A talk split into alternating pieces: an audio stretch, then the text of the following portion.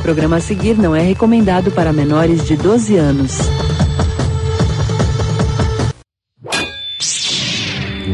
Procedentes dos pontos mais distantes do Brasil, encontram-se na grande sala da discórdia as forças nerds mais poderosas jamais reunidas. Creators fracassados, otakus safados, publici otários, soldados derrotados e talvez mais alguns recalcados. Juntos eles falam groselhas para a humanidade. Tudo isso tomando sorvete algumas vezes.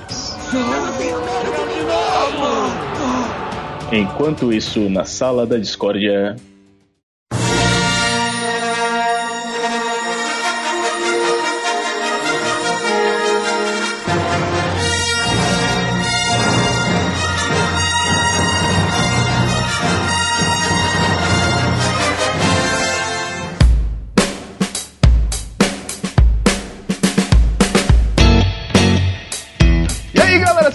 Bem-vindos a mais este Sala da Discórdia, que não é nem podcasteria, nem gelateria, nem o pior podcast que eu ouvir hoje, mas é um podcast que acredita nos caminhos da força.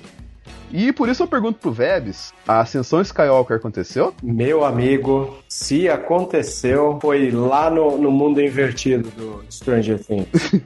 pois é, e eu aproveito e pergunto para o JP. JP, meu querido, por um acaso você é fã e quer um péssimo service? Um péssimo service? Não, eu quero um bom fanservice. Aqui é o JP, eu pergunto pro Rafa se ele sabia que teria um lightsaber com cor amarela no final do filme. É spoiler. Pode spoiler, cara? Nem sabia. Agora já foi.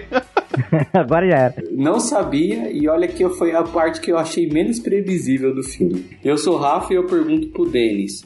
Denis, Ascensão Skywalker é bom ou mais você não preferia não ver? Ah, eu acho que tem muito pipoca aqui nessa resposta, eu vou me omitir de respondê-la. então, pessoal, estamos aqui para fazer essa retomada breve do Sala da Discord, na retomada breve de Star Wars no nosso mundo, debatendo questões ligadas à Ascensão Skywalker, mas principalmente as reações que a Ascensão Skywalker nos trouxe. Tudo certo, galera? Beleza. Então vamos nessa.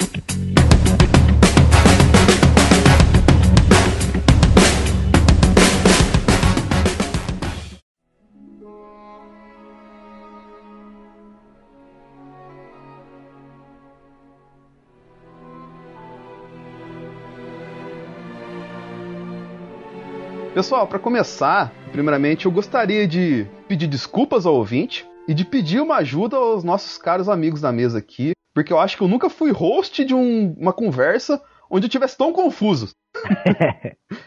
E isso vai desde coisa ligada à escolha de roteiro, considerando tudo que foi debatido e na internet e tudo mais assim, até questão sentimental mesmo, porque eu não consigo deixar de gostar desse filme. Com todas as minhas forças, tá ligado? Eu, eu tipo, eu adoro. Cara, eu vejo esse filme, eu quero morar nesse filme, só que ao mesmo tempo eu entendo todas as reclamações da galera, então eu tô muito confuso.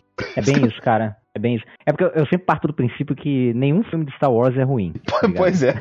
Ele pode ter uma falha ou outra, mas ruim nunca vai ser. Então, é, alguém tem alguma coisa pra me ajudar a esclarecer pra gente começar a conversar aqui, por exemplo? Eu ia falar, mas o JP já falou já.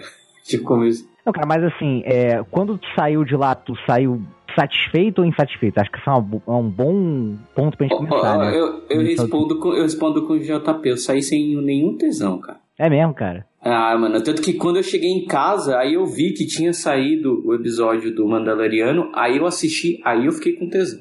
Caraca. É, eu- Por causa do Mandaloriano, não por causa da, do Ascensão Skywalker. Aquela, assim, eu vi gente batendo palma, gente falando, é, não sei o que, é isso aí. Tipo, aí eu olhei pra cima assim, o pessoal batendo e falei, mano, ok, mas tipo, sei lá, vocês estão muito assim, sabe?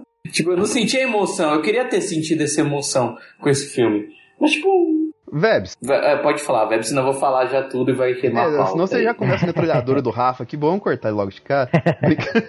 Vebs, como você saiu do filme, cara? Eu, apesar de eu saber mais ou menos, mas a galera que tá ouvindo não tem ideia. Bom, vamos lá. É, a minha reação ao sair do filme é que foi. Eu sou sempre um defensor, né? Dos, dos filmes. E quando a gente faz parte do fandom, a gente sabe que mesmo quando o filme sai frágil, a gente quer defender ele. Eu sou um defensor de Han Solo, gente. Quer, Somos. quer missão. Soma, Que é a missão mais difícil do que você defender o Han Solo. Só que pela primeira vez eu me senti traído, sério, traído pelos ideais de um filme. assim. É, é óbvio que quando a gente tem um certo distanciamento, quando vai analisar os filmes numerais, os 7, 8 e 9, tem todo um histórico aí novo da gestão nova, de se.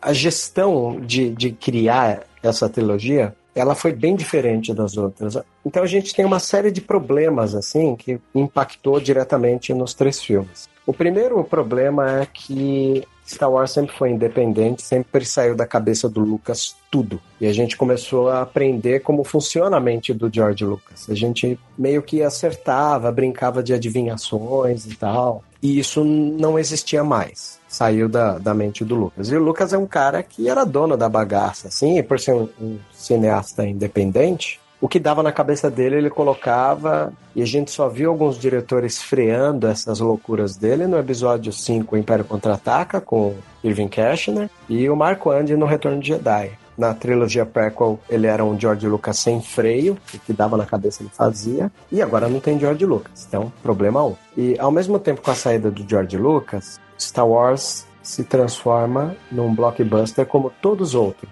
que quem manda não é mais o diretor, é um produtor executivo. No caso, a Kathleen Kennedy, né? Todos os filmes tiveram problema. Todos. Você pega o episódio 7, era o Michael Arndt, o roteirista, ele saiu, entrou o, o Kasdan, que é um cara que conhece bem. O Rogue One, o Gareth Edwards, não conseguiu fazer inteiro, aí o roteirista tomou conta. O único filme que passou ileso de problemas e a produção seguiu assim de vento em popa foi Os Últimos Jedi, que é uma ousadia estética e eu coloco ele junto ao Mad Max e ao Labirinto do Fauno como os blockbusters mais ousados na estética, sabe? Porque é novo, é um blockbuster e ao mesmo tempo é inovador. Só que com a cisão do público eh, do episódio 8, você tinha como seguir a linha do 8 e ao mesmo tempo quando eu vi que o, o Colin Trevorrow, né, que é do, do último, do penúltimo, né, Jurassic World, saiu da direção do, do terceiro, né, dessa trilogia, o episódio 9, e anunciaram o JJ, na hora que anunciaram o JJ eu já comecei a ficar com ressalvas, porque o JJ é conciliador, ele vai querer agradar todo mundo. Sim, sim. Vou só te interromper um minutinho, que. Claro, Porque vai, não, porque questão que a gente vai entrar, é, acho que vai entrar muito que você vai falar agora. Porque assim, só passando feedback aqui de como foi meu sentimento, como o JP perguntou lá. Eu saí do cinema na pré-estreia da quarta-feira leve, tá ligado? Porque eu fui pra pré-estreia pesado. Em todos os Star Wars aconteceu isso, tá ligado? Eu fui pra estreia pesado. Do, primeiro, tipo, você não sabia o que, que ia vir no Despertar da Força, porque, nossa, Star Wars na mão da Disney, que será que vem e tal assim. Saí feliz, saí leve. Dos últimos Jedi, fiquei tenso mais uma vez, por causa que, pô, cara, tá um, um caminho muito esquisito, muito esquisito em relação ao que a gente tava acostumado ao que teve Despertar da Força. E saí satisfeito com um bom filme, na minha visão, de cinema feito. Só que o problema é que, como o Vebs também falou aqui, eu gostei do 8, eu defendi o 8 e eu apanhei junto com o 8. Então eu tô apanhando junto com o 8 desde 2017, tá ligado? Aham. Eu tô, eu tô sendo espancado junto com o 8, tipo, desde aquela época, entendeu? Então, tipo É. assim, eu cheguei pro, pra esse filme, apesar de eu confiar que o, no, no trabalho que ia ser feito aqui, vamos colocar, não, não discordando do Vebs, que- pelas questões que ele colocou, mas que, tipo assim, que eu tinha uma noção que ia ser muito mais conciliador do que corajoso, eu fui pro cinema com essa noção, eu saí do filme, vamos colocar assim, leve, porque eu acho que a missão que foi dada ao JJ, que, que nem falou, é muito filme de, de briefing isso aqui, né? não é filme de diretor. A verdade é que o episódio 9 é isso. Uhum. Ele é muito filme que, pô, chegou lá, a Disney lá, pô, a gente quer o filme assim, assim, assado, e trouxe você porque você tem um pouco de coração. E foi o que eu senti, teve coração colocado ali. Tá certo, tem as questões que, pô, ele é previsível demais, tudo mais, tal assim, mas eu acho que senti isso. Mas eu falei essa questão por causa que esse filme ele é muito influenciado muito mais pelos acontecimentos do 8 do que pelos acontecimentos do 7. E em cima disso eu pergunto pra todo mundo aqui, respondam brevemente. Vocês gostaram do episódio 8? JP, você gostou ou não? Gostei, gostei muito, cara. De- é, ouso dizer que é um dos meus favoritos, cara. Tá no meu top 3 de Star Wars, episódio 8, sem dúvida. Rafa, sincero. Não, não. O episódio 8 foi igual encontrar a mina real no ti- do Tinder. Caraca. Pura decepção. E o Vebs gostou, lógico, né, Vebs? Eu defendo muito o 8, eu gosto. Como, como, como te comentei agora há pouco, eu acho o 8 uma das inovações estéticas do blockbuster. Uhum. Né? Mas ao mesmo tempo eu entendo o problema que ele traz, porque ele é um bom filme, mas um estranho Star Wars. Entendi, Entende? entendi a questão. Acho que pra gente falar das questões do episódio 9, a gente vai ter que falar um pouquinho do episódio 8. Concordo, cara. A conversa começa lá no 8, não começa aqui no 9, entendeu? Por isso que eu falei, eu dei uma pausa no velho pra gente fazer essa recapitulação. E por isso eu Uhum. começo perguntando pra vocês quanto do hate ao episódio 8 veio. Aí já um pouco das questões, vamos colocar é, esmiuçando os problemas, entre aspas, do 8. Quanto do hate do episódio 8 veio do preconceito à inclusão de minorias no filme, ou na saga no, como um todo, e o quanto veio da qualidade efetivamente do filme. Vamos começar pelo Rafa agora, que não gostou inicialmente. Ah, então, cara, você percebe no, no episódio 9 que eles deixaram tudo que eles construíram lá no 8, eles jogaram tudo pro, pro céu, cara. Esqueceram, eles mesmo brincam, uma coisa ou outra você repara quando você tá assistindo um filme que eles relembram, né? Mas praticamente eles esqueceram de tudo, assim. Que como se nunca tivesse existido. É, os últimos Jedi, eu acho que, até por ser um filme do meio, né, ele não conclui nada, ele cria mais é, questionamentos e ele deixa isso muito aberto e aberto demais ao ponto até de, de quem fosse pegar o, o filme, né, o próximo, pudesse fazer o que quiser. Né, porque você coloca da mesma forma que o Vader disse pro Luke que era, ele era pai dele, e de repente quem pegasse o retorno de Jedi pra fazer ia dizer assim: não, cara, ele só tava mentindo pra tentar trazer o Luke pro Dark Side, né? E a gente vê a questão dos pais da Rey, do que o Kylo Ren fala, né? O Snoke, que ela não é filha de ninguém e tal. Então, eu acho que essas questões ficam muito em aberto. É claro que assim, a gente vê a visão do diretor de querer apontar para um lado, né? Só que mesmo assim ele não conclui, ele não bate o martelo que realmente é aquilo. E aí eu acho que quem pegou o filme, né, no caso o J.J. Abrams, fez o que quis é, e tentou muito agradar e fugir das críticas negativas do, do filme anterior. Cara, eu acho que é de tudo, né, cara? Você pega a galera, é, quando vai pra um filme desse, ela tá muito apegada e ligada ainda ao universo expandido do Luke. Então, é engraçado porque eu fui ler bastante e eu li que nas ideias do Lucas, super super para baixo, sabe? Ele estaria muito é, amargurado. Então esse look do episódio 8 seria o look da trilogia final do George Lucas. Só que a galera que tá muito presa essa ideia do nossa, o é fodão, no pós Retorno de Jedi, ele seria isso, seria aquilo, não gostou dele ser um cara que se reclusou, assim, entendeu? Então, ele é um filme de belezas estéticas, né? Crite, aquela, aquele lugar que tem sal e vermelho por baixo, chamou a atenção da galera e tal. Mas vocês querem saber uma das coisas que inconscientemente fez a galera não, não embarcar muito nesse filme? É a linguagem do filme, cara. Porque o filme nas mãos do Lucas e o episódio 7 nas mãos do JJ, que é um saudosista de primeira, ele tem uma, uma, uma linguagem didática, sabe? Ele é um filme que, que mostra muito, assim, é, sente jogar três planos. Igual, por exemplo, no episódio 8, quando o Luke ele vai narrar quando ele perdeu o sobrinho dele pro Snoke, ele tem um plano de, de câmera do, do, do Adam Driver dormindo e ele atrás liga o sabre e acorda, né? E quase mata. Na hora que a vontade de matar o sobrinho passou, sobrinho acordou. E tipo, é plano e contraplano, assim. Em filmes blockbuster, blockbusterianos, vamos pensar assim, seria em plano geral, um puta de um cenário. E o Ryan Johnson, super econômico, usou plano e contraplano, escuro, rosto e rosto. Isso é o tipo de coisa que fã de Star Wars não tá acostumado. Ele gosta daquela coisa totalmente. Olha lá, minha, minha namorada, ela não gosta da trilogia nova.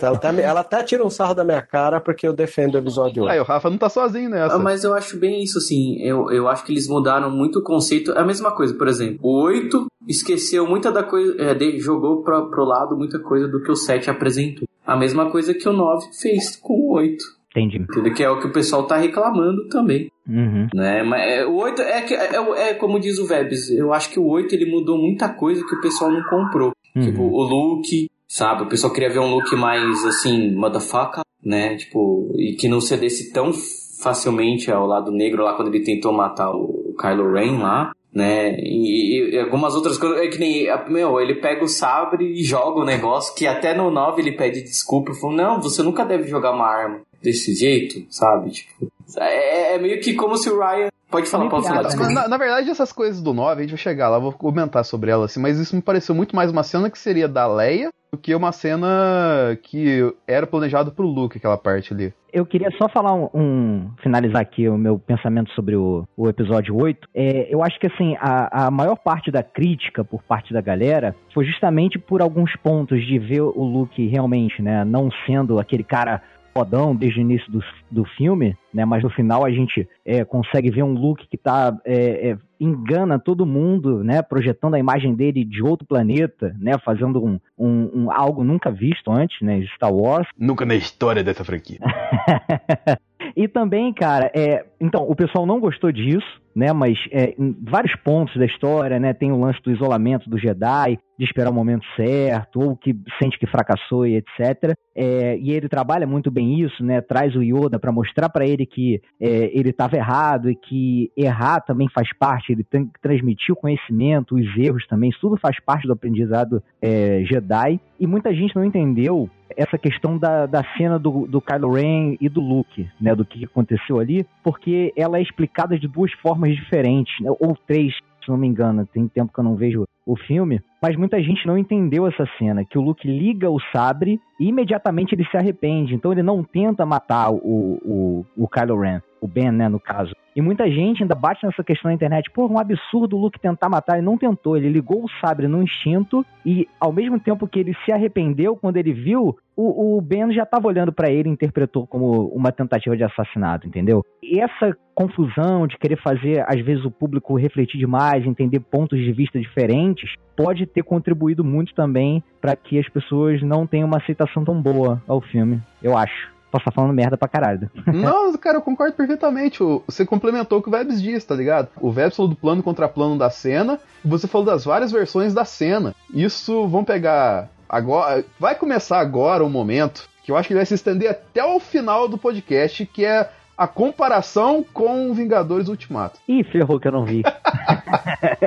Foi engraçado que eu ter- saí do filme assim, e tava conversando com o Rafa, ele saiu e falou assim: Cara, achei bem ok. Não me deu, igual ele falou, não me deu tesão de Vingadores Ultimato. Aí, cara, eu fiz a bobeira ontem, de ele estreou no Prime Video, né? Eu tenho Prime Video, eu coloquei, deixa eu só reassistir um pouquinho de Vingadores Ultimato, pra eu ter uma. Pra eu, pra tipo, entender um pouquinho meus sentimentos nesse momento confuso que eu estou depois desse filme. Aí da primeira cena, cara, você começa a pegar aquela construção. Aí você tem lá o Gavigode perde os filhos lá, perde a família. Aí ele fica putaço. Aí tem aquele corte, aquela música maravilhosa de James Gunn pra te jogar na fossa. Aí você tá vendo o Homem de Ferro quase morrendo na nave. Aí você quase surta de emoção, quase- você começa a rolar uma lágrima no seu olho na hora que você vê a Capitã Marvel aparecendo no Goku, olhando pra ele de, de fora pra dentro da nave, tá ligado? O- são coisas muito na cara, assim, muito visíveis, entendeu? É tipo, vamos colocar ele é quase um Fardames, assim, pra quem tá assistindo, mas ele é um Fardames que faz necessário se- atingir o máximo de pessoas que ele puder. E eu acho que foi essa questão que pega muito os últimos Jedi. Que nem o Vebs falou, ele é um filme muito artístico. Que nem o JP falou, ele é um filme que te apresenta algumas interpretações. E isso, cara, eu acho que pra Star Wars foi muito pesado. E eu acho que essa questão que pegou demais a galera. Tipo, de ser um filme que, no meio do- de uma história que tava trabalhando uma reconquista de Star Wars pro mundo, você trazer um filme denso, mais pesado, assim, que é um bom filme, só que não é um filme de fácil leitura. A questão é essa que eu acho que pega. E também, ó, ele surgiu por quê? Porque o fã de Star Wars ele é naturalmente exigente. Ele exige o Star Wars perfeito, ele exige o filme perfeito, tendo um episódio 5, que é um grande filme, mas ele exige um filme é, mais que perfeito. E, tipo, isso vai muito do fã de Star Wars. E isso já puxa outra pergunta pra mesa aqui, que eu go- gostaria. A gente já fez um podcast inteiro sobre essa pergunta, mas eu tenho que várias pessoas aqui, especialistas, que lidam dia a dia com isso. eu- por isso que eu vou chamar o Vebs. Vebs, por que, que o fã de Star Wars se tornou alguém tão difícil de satisfazer? É um reflexo do mundo atual ou tem alguma coisa específica, cara?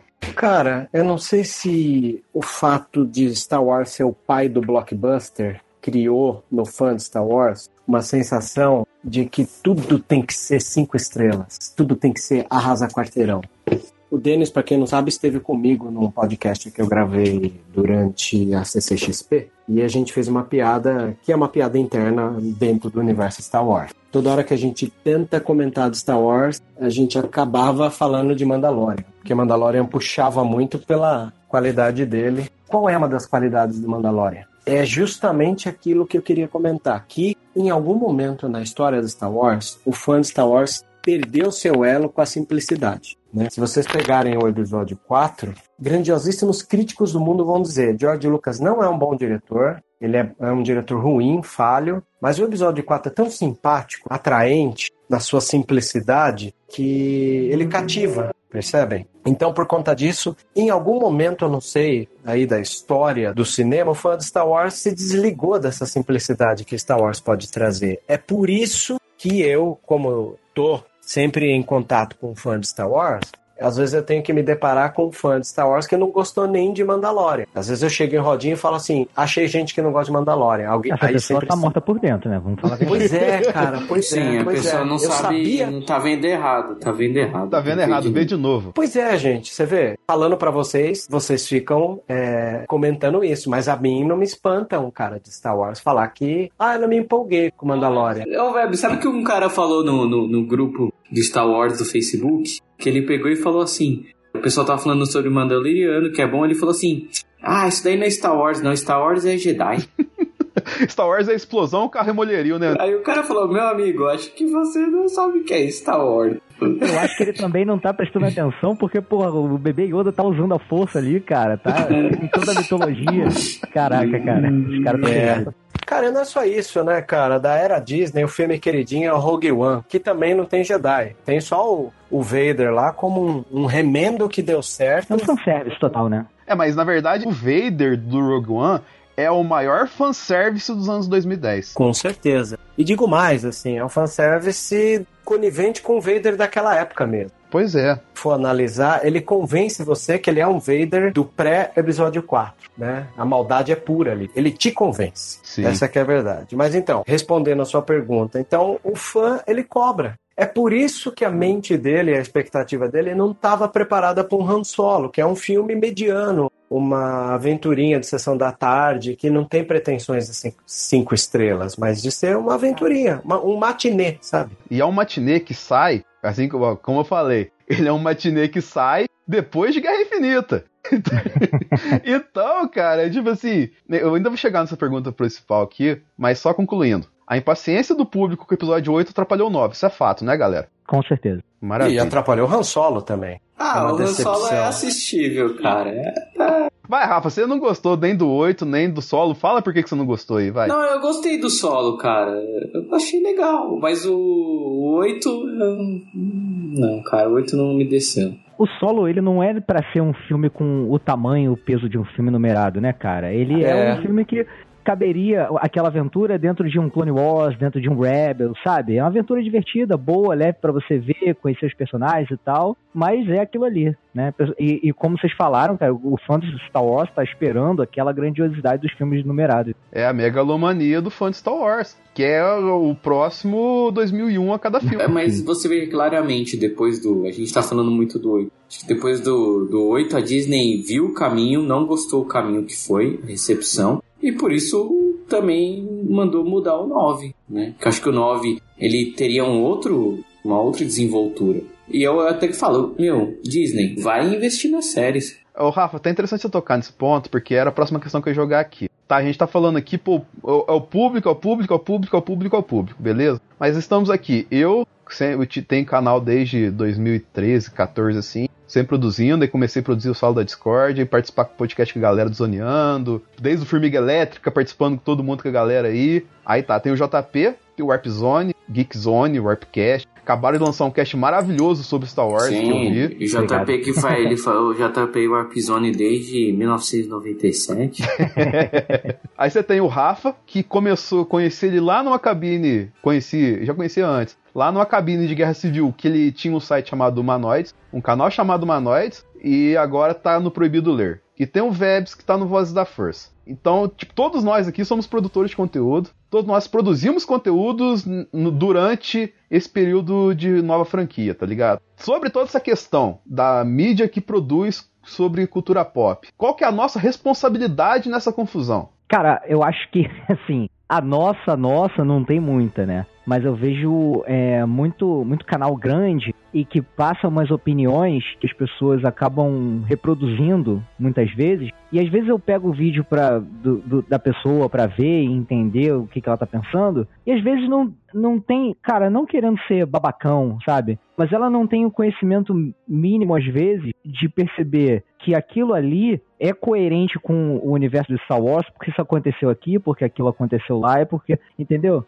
Então, às vezes, falta muita informação, a, a pessoa joga pedra por algo que ela tá cometendo um engano em apedrejar por aquele motivo, e a opinião acaba se espalhando, replicando. Você vê muitas vezes as pessoas dizendo a mesma coisa que o fulano disse naquele, naquele vídeo, entendeu? Isso é uma parada que eu percebo muito e que me incomoda bastante. Então, eu acho que alguns, assim, têm esse papel um pouco negativo. Rafa? Ah, cara, eu acho que a gente tem que passar o que a gente viu no filme com, com a nossa visão, com o que a gente gosta, tem bom trabalho, mas eu acho que problema do 8 também, muita gente que deixou o fã de lado e não passou como filme também crucificou muito. Não que o 8 seja ruim, né? Mas acho que, tipo, ele, ele foi bem crucificado até por quem fala. Pois é. Então, teve esse problema. Há coisas boas no 8? Ah, cara, eu mesmo quando falei dele, né, ainda, eu falei de pontos bons dele. Que ele mudou algumas coisas tal. Mas assim, eu acho que você tem que passar a sua visão, né? Não extrapolar e deixar pelo menos o lado fã todo assim, ah não, porque tem que ser igualzinho da época de 1970.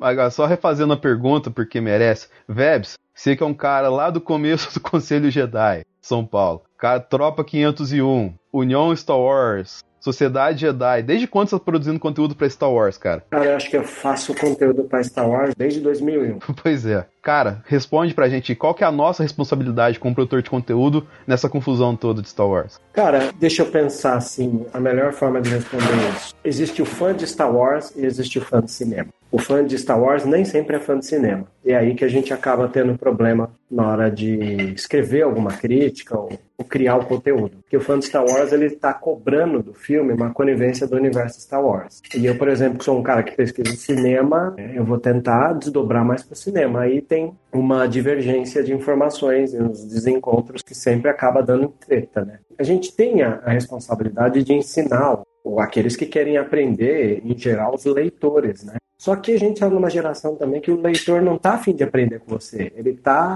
às vezes, disputando com você. Então, a gente tem a responsabilidade? Tem, com aqueles que gostam de ler. E os que não gostam? E os que estão aí na competição? Aí fica bem difícil. É, cara, é complexo. Eu acho que a culpa. A culpa é do pessoal que falou que rolou briga lá aqui no interior de São Paulo. Mas... O pessoal comentou na sessão aí também rolou briga aí. Cara, Você chegou ver... a ver isso, JP? Sério mesmo, não sei, o pessoal começou a falar do filme lá e acho que o nego não gostou e rolou briga, cara. Mas aí, ó, mas aí, ó, terceira vez. Isso aí é coisa que surgiu lá com Vingadores. esse negócio de brigar no cinema. Por quê? Por causa que explodiu esse negócio de franquia aí de verdade agora, com três filmes da Marvel por ano, virou cinema de torcida, que nem o Porta dos Fundos fez aquele vídeo de zoeira a galera não entende às vezes, tá ligado? O problema, às vezes, a compreensão da galera é essa falta de filtro. Ó, o que, que é piada, o que, que é verdade? Aí o cara fica com raiva, velho. Pô, você tá conversando no cinema aqui, dá um cacete no cara, o outro lá dá spoiler lá, brincando assim, desce o braço no outro cara, tá ligado? Tipo, o negócio tomou uma proporção gigantesca. Aí o papel da mídia especializada tá certo em divulgar. Por quê? Porque é jornalismo. Acontece aquela questão, né? A notícia não vai ser o cachorro mordeu o homem. Vai ser o homem mordeu o cachorro, tá ligado? Claro. Quando o homem morde o cachorro, tem que ser notícia mesmo. Aí é o papel da imprensa sendo feito eximiamente. Agora, que nem a questão que eu coloquei aqui, qual que é o, a nossa culpa nessa confusão toda? E que nem o JP falou, acho que aqui na mesa, na maioria dos casos, a gente passa ileso eh, essa questão. É que assim, a gente vai fazer uma crítica, eu, por exemplo, todo mundo tem que ter uma técnica. A minha é o quê? Eu assisti a obra, eu não vejo nada de crítica, de resenha, de série, Converso com o mínimo de pessoa possível. Produzo meu conteúdo, edito meu conteúdo, posto meu conteúdo, divulgo meu conteúdo. Tá na rede, tá na internet? Aí que eu vou começar a ver o que a galera tá falando, entendeu? Em algum uhum. momento eu já fiz isso de, pô, deixa eu produzir meu conteúdo baseado no que a galera tá falando. Mas eu fiz isso lá no comecinho, antes mesmo de ter Vingadores forte, assim, que era para aprender. Eu tava, que eu queria aprender uma profissão, eu começava a pegar trejeitos da galera. Só que o problema é assim, pô, galera inteira tá falando mal do filme. Se eu falar bem, eu vou ser hateado, vou receber vários dislikes. no meu material não vai é, disseminar como os outros vão. Eu vou falar o que a galera tá falando, que a maioria tá falando. E tem Uhum. muita gente na imprensa e que não assume essa culpa, e é gente grande, eu falo, gente que se omite de dar opinião em filme grande como Solo, que nem o Vebs fala, que eu defendo, o Vebs defende também. Eu também. Muito canal grande que, que fala que ama Star Wars e tal assim, e o principal se nega a participar do podcast. Eu tô falando com você mesmo, Azagal. Então, tá ligado? Que, tipo assim, cara, você fala que ama um negócio assim, mas se você não gostou do negócio, fala que não gostou a ponto de não é, participar do podcast. Quando você faz isso, quando você, você se nega a produzir um conteúdo sobre uma coisa que você fala que gosta, você tá simplesmente influenciando milhões de pessoas se você é uma pessoa grande. Porque, tipo assim, o, cara, o carinha que tá vendo o conteúdo, que é seu fã, vai pensar assim, pô, cara, o cara achou o filme tão ruim que ele nem se deu o préstimo de produzir um conteúdo sobre aquilo. E isso é só um exemplo, tá ligado? Tem a galera lá que quebra ovos também, que fez dois vídeos aí, descendo o cacete no filme, totalmente aleatório, é, falando coisa que não tinha nada a ver, tal assim, não é de hoje, não é de... Mas enfim, tipo, é responsabilidade na produção de conteúdo. Isso também prejudicou muito, não só Star Wars, mas muita franquia por aí. Claro. E descer o cacete, se a gente quiser, a gente desce o cacete de qualquer filme, né? cara? A Lógico. gente pega o Retorno de Jedi e fala, que absurdo! Desde quando o Luke sabe mover objetos, pô, não tinha nada disso no primeiro filme. E aí vai, cara. Achar defeito é fácil. JP, números distorcidos dizem qualquer coisa. Tem a resposta que você quiser, tá ligado? claro. Mas enfim, a próxima pergunta que eu tinha pra fazer com vocês, eu acho que é meio óbvia, né? A nossa culpa a gente já delimitou aqui. E a culpa da Disney, eu acho que não tem muito o que falar aqui. Qual que é a culpa da Disney nessa história toda, Rafa? Ah, cara, é não ter se decidido. Ter, ter pensado uma coisa, aí depois, ah, vou mudar, vou chamar outro diretor. Ah, não foi receptiva. É usar mais, cara. É ter usado mais, ter dado mais liberdade. E não ficar tão preso aos fãs. Porque, meu, você percebe que, ó, por mais que tem muitos bons momentos no, no 9, mas é o que uma amiga minha disse, meu. Parece que elas, elas ouviram até demais os fãs. Aquele beijo lá do, do Kylo Ren, cara. Ray. Cara, não precisava. E eu discordo. Ah, eu acho que não precisava, cara. mas vamos, Eu daqui a pouco a não gente vai falar sobre isso. Mas eu discordo dessa. Especificamente dessa parte eu Querem discordo. saber? Eu não sei se a Disney ela tem culpa, né, cara? Porque nesse caso, o Star Wars conseguiu ficar na íntegra do universo da Lucasfilm. A Disney cruzou os braços e ficou esperando o dinheiro de bonequinho, de, de merchan chegar. Então, essa parte eu até tiro a culpa da Disney. Coloco a culpa na Kathleen Kennedy, que não colocou alguém criativo. Imagina se ela coloca o Dave Filoni, que tá agora criando o Mandalorian, Nossa. né? Minha namorada, ela ama, né? Filoni.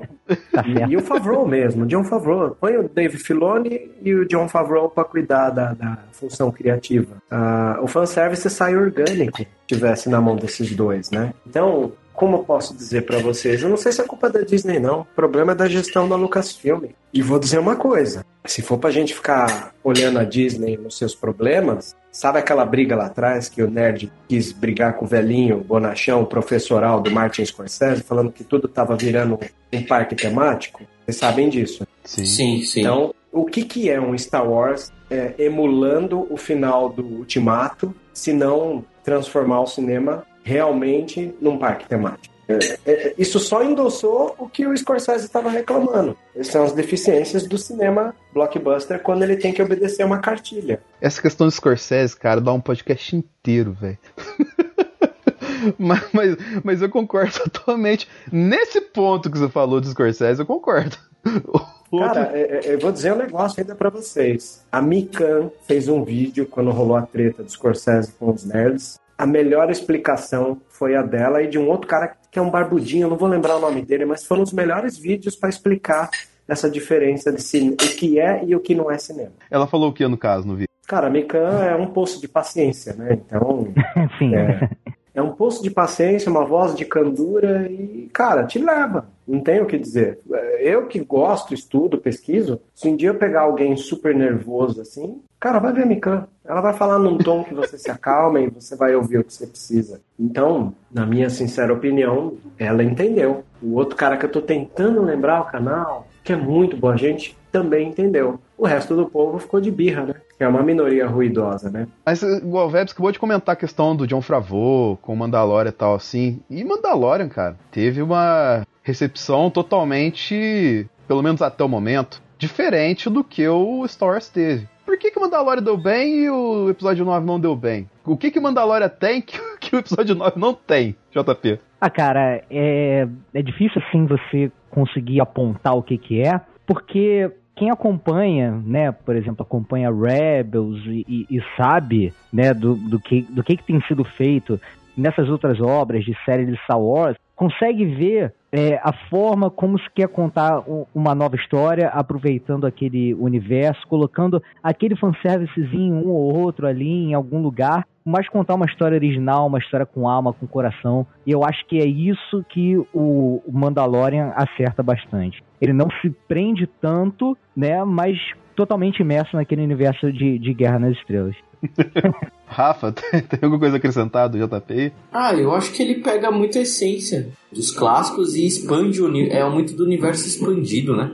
Pega muito do universo expandido e, claro, acho que a melhor coisa de Star Wars, não foca muito em Jedi, né? Foca em como as outras pessoas estão sobrevivendo lá. Eu acho que explora isso, explora uma outra raça, uma outra coisa. Cara, bem bacana isso. Vebs, o que que. Você, você, acabou de falar, mas dá um complemento pra gente. O que que Star Wars. O que que Mandalorian tem que o episódio 9 não tem? Então, eu acho que é a simplicidade, como eu falei ali atrás. É você tem um, um começo de um, de um personagem. Tem, tem uma situação que é assim: essas pessoas que morreram por dentro, que vocês brincaram agora há pouco, são pessoas que não entenderam muito bem o Mandalorian. Sim, meu. Então ela virou para mim e viraram para mim e falaram assim: ah, eu não entendi a motivação do cara. Eu, cara, quando eu dou aula de roteiro. Cara, ele é caçador de recompensa, a motivação dele é recompensa. Acabou. Ela falou aqui, cara. Eu não tenho nem o que dizer. Por isso que eu, por isso que eu chamei ela em casamento, por isso que eu pedi ela em casamento. Vocês não têm ideia. Cara é um caçador de recompensas. Qual é a motivação dele, né? Qual será? É isso, cara. É, a Nicole falou bem aqui. Ele é um caçador de recompensa e a gente não sabe muito dele porque ele é caladão. Então, no começo da série, tudo que você descobre sobre ele é a partir da interação com o outro. Então, o que o outro interage com ele, você descobre dele pelo outro, né? Isso é uma tacada genial. Sim, sim. Até a questão do Elmo, né? Quando pergunta para ele, é, você nunca tira e tal. E aí você entende por quê e tal, qual que é da parada. É, e vira uma obsessão, né, na série, né? Ah, só queria aproveitar vocês é, que estão aqui, o ouvinte, que depois pode ter um monte de curiosidade, né? Do tipo, ah, por que, que a, a Sabine tira o capacete e ele não? É, vai dos clãs, né? Porque os Mandalorianos são formados por clã. E o clã da Sabine é um clã Rain, que é um clã mais moderno. E o clã que esse personagem a gente está assistindo, ele é um clã mais ortodoxo. Então, por isso que tem uns que tiram e outros que não tiram, tá? Ele não tira porque this is the way. this is the way. This is the way. É, só contextualizando para quem tá ouvindo também, o, o Vebs, na, na, o, a origem dele é mandaloriana, na verdade. Isso, é, isso é uma coisa legal, fico orgulhoso, assim. O, é engraçado que você vai entrar nos grupos, né, de Star Wars, e geralmente quando você entra, as pessoas falam, e aí, você é Jedi ou Sith? Eu era o, o do contra, eu falo, sou mandaloriano. Eu falo isso há muito tempo, assim. Aí hoje as pessoas entendem, eu fico feliz. Ao contrário do fã birrento que vai dizer, é, quando o Mandaloriano era termo, era tudo mato, eu já tava aqui, sabe? Essas coisas meio, o cara que segura o dono da bola. Eu já não sou assim, eu acho que quanto mais gente curtir, mais fácil ter produtos pra gente, entendeu? E de fato, quando era tudo mato, o Vebs já tava lá. é, eu já tava lá. Eu ainda acho que nesse último episódio de temporada da série, eles vão. Ele vai tirar o capacete. Já tirou, cara. Não, ele vai tirar. E mostre o rosto dele assim, bem no. Pra, tipo, ter um gancho pra outra temporada. Pô, justificar o cachê, né? É, então. Oh. é porque é o Pedro Pascal, né? Eu aposto que esse capacete, se ele for tirado, vai ser num formato meio. A gente, espectador, vê, mas quem tiver ao lado dele não vai. Tipo assim, vai tirar. Vai tirar sem tirar. é que a gente que tá assistindo vai ver, mas ninguém do mundo ali da, da série vai ver, entendeu? Só a gente. Ah, ah tá. Então, é que o Webs é roteirista, né, cara? O cara escreveu. Tipo, só tira pra tomar banho, né? Pra escovar o dente ou coisa assim. É, é, isso tem na série, né? Aquela hora que ele, que, ele, que ele deixa no episódio 4 lá, ele põe o capacete na janela e olha de fundo. É uma resposta, né? E como é que ele come quando ele tá com a, com a outra lá? Ah, só quando ele tá sozinho mesmo. É, ele, ele se distancia e vai lá é, e come. É isso que é uma coisa aí da série. Pô, eles estão. É isso que eu não senti nessa nova saga, cara. Eu queria ter sentido mais com os personagens, tipo, você sente atraído pelos personagens da série. Bom você tocar nesse ponto, que já vou entrar no, no último ponto pra gente falar só do filme, basicamente. Porque assim, ó, que nem a gente falou, Mandaloriano, você sente empatia pelo Baby Yoda, você sente empatia Não, pelo... por todos, por, por todos. todo mundo ali, tá ligado? curiosidade, é. Pelo personagem da Gina Carano, pelo Pedro Pascal, todo mundo ali se sente empatia, cara. Como é que chama aquele Oh, outro? eu esqueci o nome, o baixinho Esqueci, aquele I alienígena. have spoken. Quill. lá. Isso, Quill. E tenho dito, né? Que ele sempre fala, e tenho dito. Você sente empatia até pelo, até pelo Apollo Creed, putão. Você sente empatia por ele, tá ligado? Griff Carga, né? O, o Apollo Creed, o Apollo Creed é o Griff Carga. É, E exatamente. eu vou dizer um negócio pra vocês. Quando a série foi sair, eu vi que o diretor de cinema Werner Herzog atuava. Eu fiquei louco, porque eu sou muito fã do Herzog. E eu adorei o papel dele, Uhum. que se findou agora, né? Nesse, nesse último episódio. Olha aí pra você ver. A gente tá vivenciando um exemplo da próxima questão que eu vou colocar. A gente falando até agora de Star Wars 9, aquele clima meio, pô, velório, assim, né, cara? Pô, é chato, né? Pô, morreu, metia tanta vida aí, tá ligado? Apesar que nesse clima meio tenso, assim. Começou a falar de Mandalorian rapidinho, todo mundo já empolgou, começou a lembrar de várias coisas, olha o ponto. Desenzoei pra caralho, assim, tá ligado? Todo, galera empolgou pra caramba, geral aqui, tá ligado? E assim, isso é um, um trabalho de execução bem feito. E outro trabalho de execução bem feito pra fechar o bloco, que a gente que eu falei várias vezes aqui, e agora vai ser é, o momento que a gente vai falar especificamente disso, é efeito MCU, tá ligado? Porque esse Star Wars surgiu no olho do furacão do, da Marvel surgindo, tá ligado? Do Marvel Studios surgindo. Surgiu depois de um Era de Ultron, tá ligado? Ele surgiu num ano que Era de Ultron não foi um filme tão bom no dentro do universo da Marvel. Star Wars foi melhor, dando mais esperança em Star Wars, tipo, quase igualando na época a questão que você tinha é, pelo futuro de Star Wars com o futuro da Marvel junto. E depois todo desenrolar que a gente falou aqui acabou se perdendo um pouco. E que nem falei, questão do, do Vingadores, você fica preocupado com o que acontece com a Shuri. Você fica preocupado com o que acontece com o Soldado Invernal. Você fica preocupado com o que acontece com a Wanda. Você fica preocupado com o que acontece com Amantes, cara. Tipo,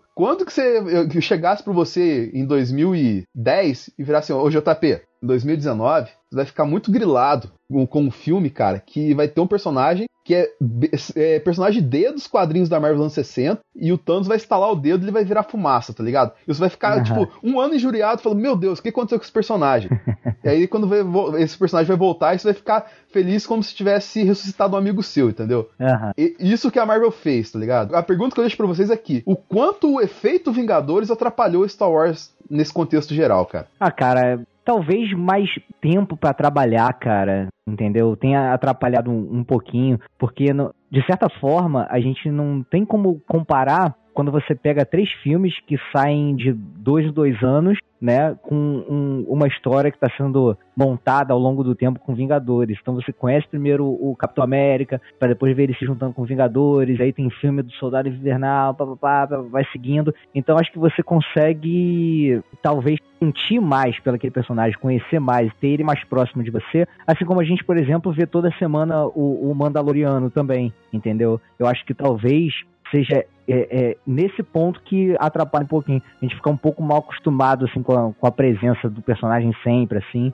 e, e talvez essa, essa falta aí que seja a grande questão. Não sei. Talvez uma série, algumas coisas, uns desenhos animados, série 3D no meio, talvez é, é, suprisse essa questão. Você chegou a uma questão muito interessante aí, né, cara? Porque, vamos colocar, tirando o Finn, Paul é, e a Rey, dos e o Kylo Ren, todos os personagens dessa franquia nova, a gente tá acostumado a assistir 300 mil vezes que a gente assiste o 4, 5 6, e assistir Uhum. em Rebels, assistir em Clone Wars. A gente tá acostumado com essa galera, a gente tá vendo ela a semana inteira. Talvez com essa galera nova não aconteceu isso, porque a gente não tem.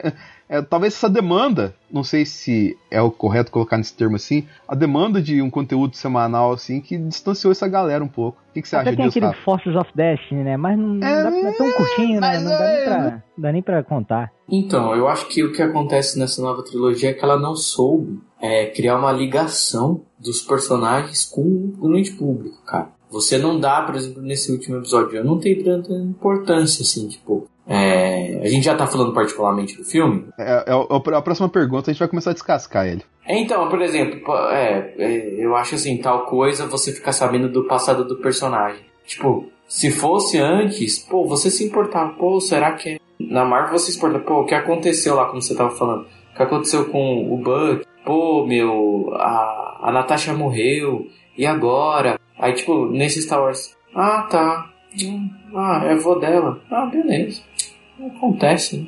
E é um plot twist que aparece no final da história, né? Não no meio, como foi na trilogia clássica. É, não, não, é- não dá importância. E isso é Não dá nem tempo, né? diferente do, do, do Mandaloriano. Que o Mandaloriano, ele cria uma importância com os personagens. Os personagens são carismáticos. Ele faz você se importar. Principalmente agora, nesse último episódio que você não assistiu, acontece uma coisa, que é o sétimo, que você fala, caramba, mano, não acredito que eles fizeram isso com o personagem. E, cara, qualquer perigo do, do, bebê, do bebê Yoda, eu já começo a suar frio, Nossa, passar mano, não, mal, pelo cara. amor de Eu Deus, cara. mal. É, é meu bebê! É meu bebê! Proteja o meu Eu tô assim, bebê! cara. É desse jeito. Tipo, que eu não senti nessa nova, nessa nova série, sabe? Vebs, esse efeito Vingadores, cara, você que é um cara que aprendeu a amar Vingadores também, quando a gente relatou no, no último podcast sobre Indie Game. É, o que que esse efeito Vingadores atrapalhou Star Wars, cara? Cara, eu não sei se um atrapalhou o outro. O que acontece é que na década de 70 o Star Wars inaugurou um gênero de blockbuster e esse gênero, ele por algumas vezes teve algum, alguma atualização em filmes expressivos como Jurassic Park, Matrix, né? Mas verdadeira revolução a gente foi ter de novo com os Vingadores, né? Fechar um arco de 22 filmes com 10 anos seguidos não é uma coisa fácil de fazer. Então, o que o Star Wars representou para o cinema de blockbuster em 77, hoje para nossa geração foi a MCU que fez. E o que, que aconteceu? Ele ultrapassou Star Wars e deixou Star Wars comendo poeira. E de uma maneira perfeita. Aí você me pergunta se um é feito do outro. Não. O que existe em um não tem no outro. Que é o quê? Planejamento. Você pega 10 anos seguidos com 22 filmes, é planejamento. Você pega uma trilogia que ela foi sendo feita no processo, em vez de fazer o processo do George Lucas, de deixar as três escritas e escalar um time de diretores. Não. Os filmes foram nascendo no meio do processo.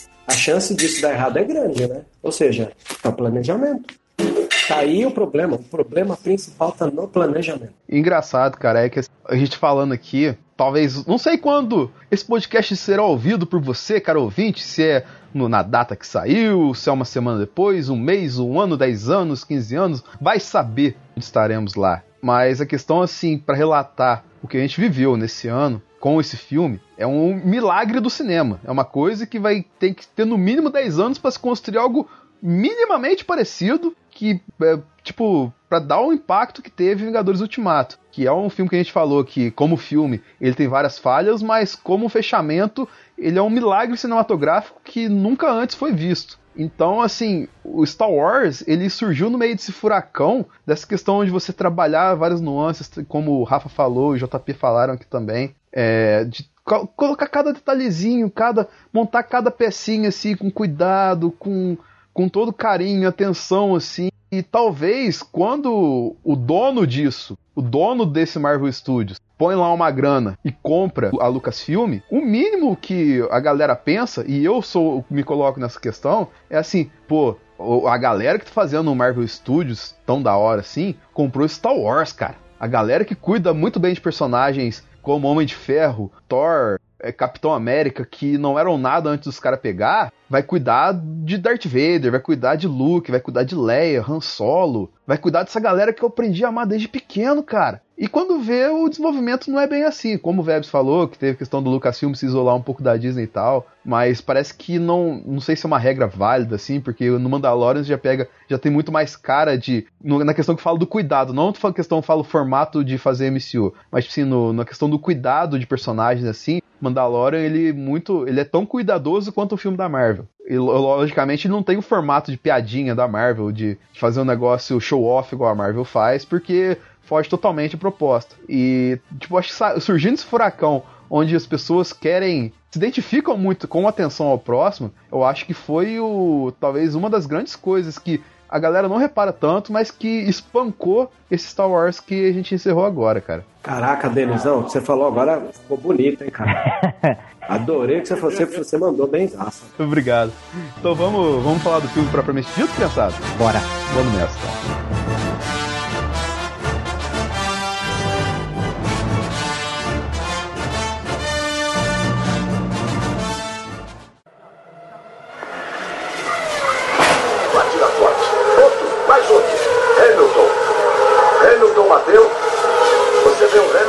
programa contém spoilers, ao contrário do carro do Hamilton.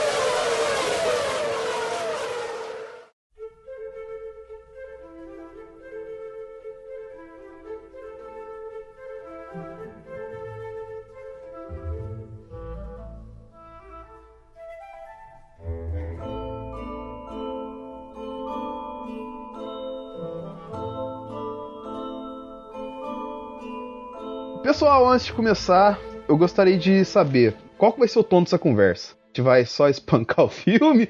A gente vai falar pontos fortes, pontos fracos? O que, que vocês acham aí? Cara, difícil. Eu gostei do filme, cara. Eu sei Eu que tem também problema, mas eu gostei, gostei cara. tanto, cara. Eu gostei tanto. Por mais, por mais que doa, é, doa pra ser feliz. Vamos fazer uma parada mais gradual aqui. Do, do mais dolorido pro menos dolorido, assim. Vebs. Começa falando, cara. O que, que você quer falar de Star Wars aí, velho? Desse filme. Abre seu coração pra gente, cara. Vamos lá, só tô terminando de mastigar aqui. Aí já falo. É, que é difícil de digerir esse filme, mesmo. Vai, você que achou só ok, Rafa. Vai, fala então. Eu fui super tranquilo, esperando que fosse um bom filme. É, realmente é um bom filme, mas assim, eu, eu não senti um, um tesão nos momentos, principalmente no final, assim. Eu esperava um pouco mais, entendeu? Eu acho que foi muito na zona de conforto que ele fez. Realmente tem coisas boas, mas é o que eu falei, as coisas boas que tem no filme é quando ele apela pro negócio nostalgia. Não é coisa tipo inovadora. Agora vai, Vebs. Vamos lá. É, eu acho que o filme se comprometeu porque a gente não imaginava que o feedback negativo do oitavo filme em relação à recepção dos fãs influenciaria nas decisões do nono filme. Por que, que eu estou dizendo isso? Porque é covarde, né, o ato de você criar um filme, como eu disse para vocês lá no começo do podcast, o filme que menos deu problema de toda a franquia, que foi o oitavo, porque o fluxo, né, de produção dele aconteceu sem problema e a recepção foi negativa. É, ao chamar o JJ, eu já imaginei que ia sair conciliador. Então, na medida que eu vi o filme, eu embarcava na, na- no timing da ação dele, porque ele é muito bom em fazer cenas de ação, ele é muito bom em montar o cinema de ação. Ele, é um- ele escolhe bons montadores, né? Então, essa, essa energia que a gente é levado dentro do filme é por conta da linguagem, por conta da montagem. Porém, no decorrer do tempo que as coisas vão acontecendo, é, você começa a receber de você mesmo, por causa da sua formação, uma série de questões que, que incomodam. Uma delas é: parece que existia um checklist de problemas que o oitavo é, trouxe para o fandom e o nono foi dando tiquezinhos nesses problemas como vamos consertar isso, né? Eu lembro quando eu lia na internet as pessoas dizendo não, o JJ vai consertar o que o Ryan Johnson estragou. Eu acho muito, muito forte essa frase e chega a ser patética, assim, né? Mas no fim é isso que aconteceu mesmo. O episódio 9, de uma maneira conciliada e toda camuflada, foi nisso. E, cara, é, ele, ele- voltando na questão do Scorsese e do parque temático, a narrativa do filme, ela tá num formato parque temático, por quê? Porque é um MacGuffin atrás de outro MacGuffin, né? Você tem que procurar o Wayfinder, que depois vai ter a espada, depois da espada a Estrela da Morte, da Estrela da Morte. Então vai sendo quests e side quests, e, o- e você começa a ver o seu filme sendo transformado em jogo. Ô, velho, só, só interrompendo um minutinho, que eu tenho que dar um exemplo. Eu ia guardar pro meu, pra minha parte, só que vai encaixar perfeitamente o que você falou, tá ligado? É, quem ouve o podcast da galera do. Companheiro aqui da gente do Zonaí, lá do Porquê Valdemar, ouviu o meu relato gravando do lado de Interlagos quando eu fui no GP Brasil de Fórmula 1, entendeu? E lá. Tipo, eu eu ganhei ingresso da Heineken, entendeu? Que era brinde assim. E lá tinha toda uma homenagem ao Senna, que eles fecharam parceria com o Instituto Ayrton Senna. Fizeram várias coisas em homenagem ao Ayrton Senna, entendeu? E tinha, tipo, uma- imagina, tipo, uma- um stand de Comic Con voltado pro Ayrton Senna, entendeu? Era o que tinha lá dentro. E lá dentro tinha uma esfera pintada com a cor do capacete do Ayrton Senna, que as pessoas entravam dentro, o Ayrton Senna narrava uma volta em Interlagos, tá ligado? E o, essa bola girava, simulando como se estivesse dentro de um carro de Fórmula 1, entendeu? Mas você, olhando de fora, você olha assim. Cara, isso aí deve ser meio patético, né, cara? Você não tem, deve ter graça nenhuma. Você vê o negócio, galera saindo lá rodando assim, que nem maluco, assim, aquela bola assim, maluca, assim, tipo, você vai, vai negócio assim, ter, tipo, deve ser. É só show off, é só o, fan, o fanservice da parada. Mas aí eu fui, só pra. por curiosidade, né? Mano do céu. Cara, tipo, é muito frenético, porque, tipo assim, a parada simula de verdade como se você estivesse dentro do carro, entendeu? Então, tipo assim, aquele negócio do carro, imagina um carro a 300 km por hora numa reta, ele vai assim, para, pum, pum, pum, pum, pum, se reduzindo a marcha, você acha que vai bater, faz a curva certinho, assim, igual um carro de Fórmula 1. É diferente você jogar um jogo de Fórmula 1, entendeu? Você joga o jogo de Fórmula 1, você não tem o empuxo, você não tem o, o solavanco, a ondulação da pista, que sobe, desce e tal, assim. Então, tipo assim, eu saio daquilo lá e falei, nossa, eu quero isso pra minha vida, tá ligado?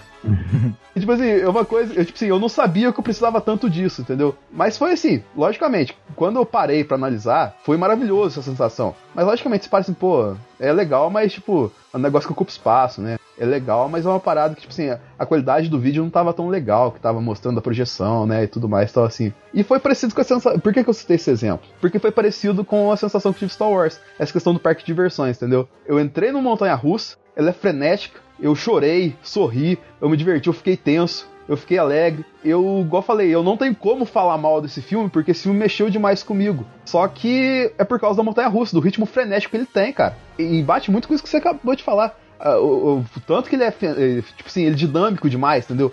Ele não tem muito momento de respiro. Acho que esse, essa falta de momento de respiro, que pra mim pegou muito emocional, que eu acho que começa a, a gente começar a esmiuçar o porquê que essa recepção tá tão conflituosa, né, cara? É, com certeza, cara. O, o filme começa a ter uma característica de jogo, porque começa a ter uma quest dentro de outra quest de outra quest, né? Aí eu tenho que dar a razão pro, pro, pro Scorsese, né? Que é um parque temático.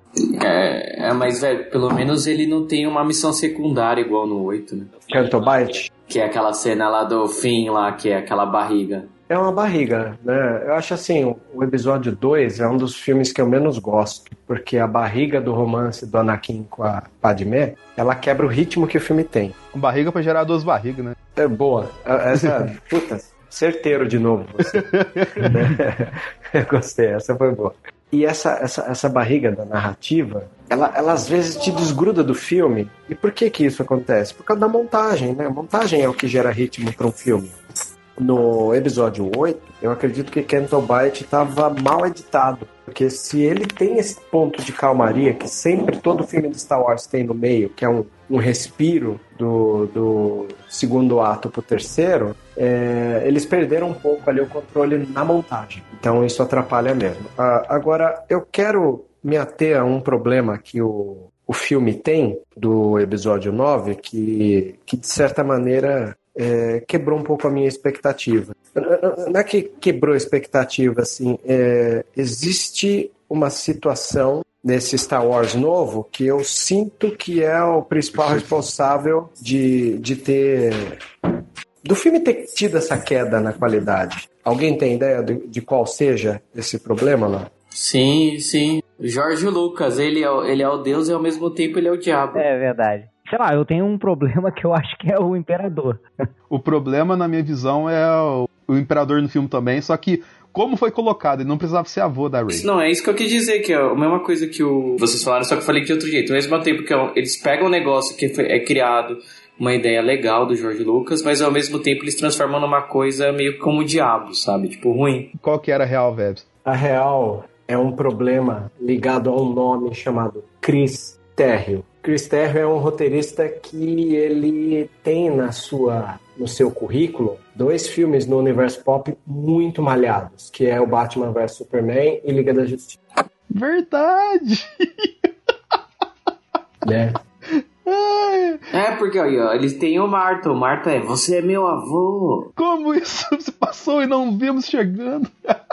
Não, não é só isso, né, gente? É, é, é, engraçado porque na época do episódio 8, algumas pessoas que queriam detonar o filme é, chamavam o filme com furos no roteiro. Aí eu falei, tá, então me explica o que é furo no roteiro para você. Quando eles me explicavam, eu falei, cara, isso não é furo no roteiro.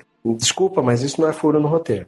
Mas, mas explica, explica pra gente, pra quem é leigo, assim, o que é furo no roteiro? Professor Vebs, por favor. O furo no roteiro, ele, ele é simples de você entender, porque às vezes ele, ele é... A ação do filme ela é tão corrida que não faz você parar para pensar questões é, pequenas e patéticas, como, por exemplo, o começo do filme que você descobre que o Palpatine está vivo, ele chama o Kylo Ren e fala assim, vai lá e mata a menina. A um dado momento, quando a menina chega lá, ele fala assim, vem cá, me mata. Aí você fica assim, peraí, é, pra mat... é pro Kylo Ren matar ela ou é pra ela matar o velho? Eu tô perdido. Ah, eu, eu também fiquei assim também. O, o, da hora, o da hora disso tudo, cara, é a reação do Kylo Ren a cada vez que o Palpatine fala, vai lá e mata ela.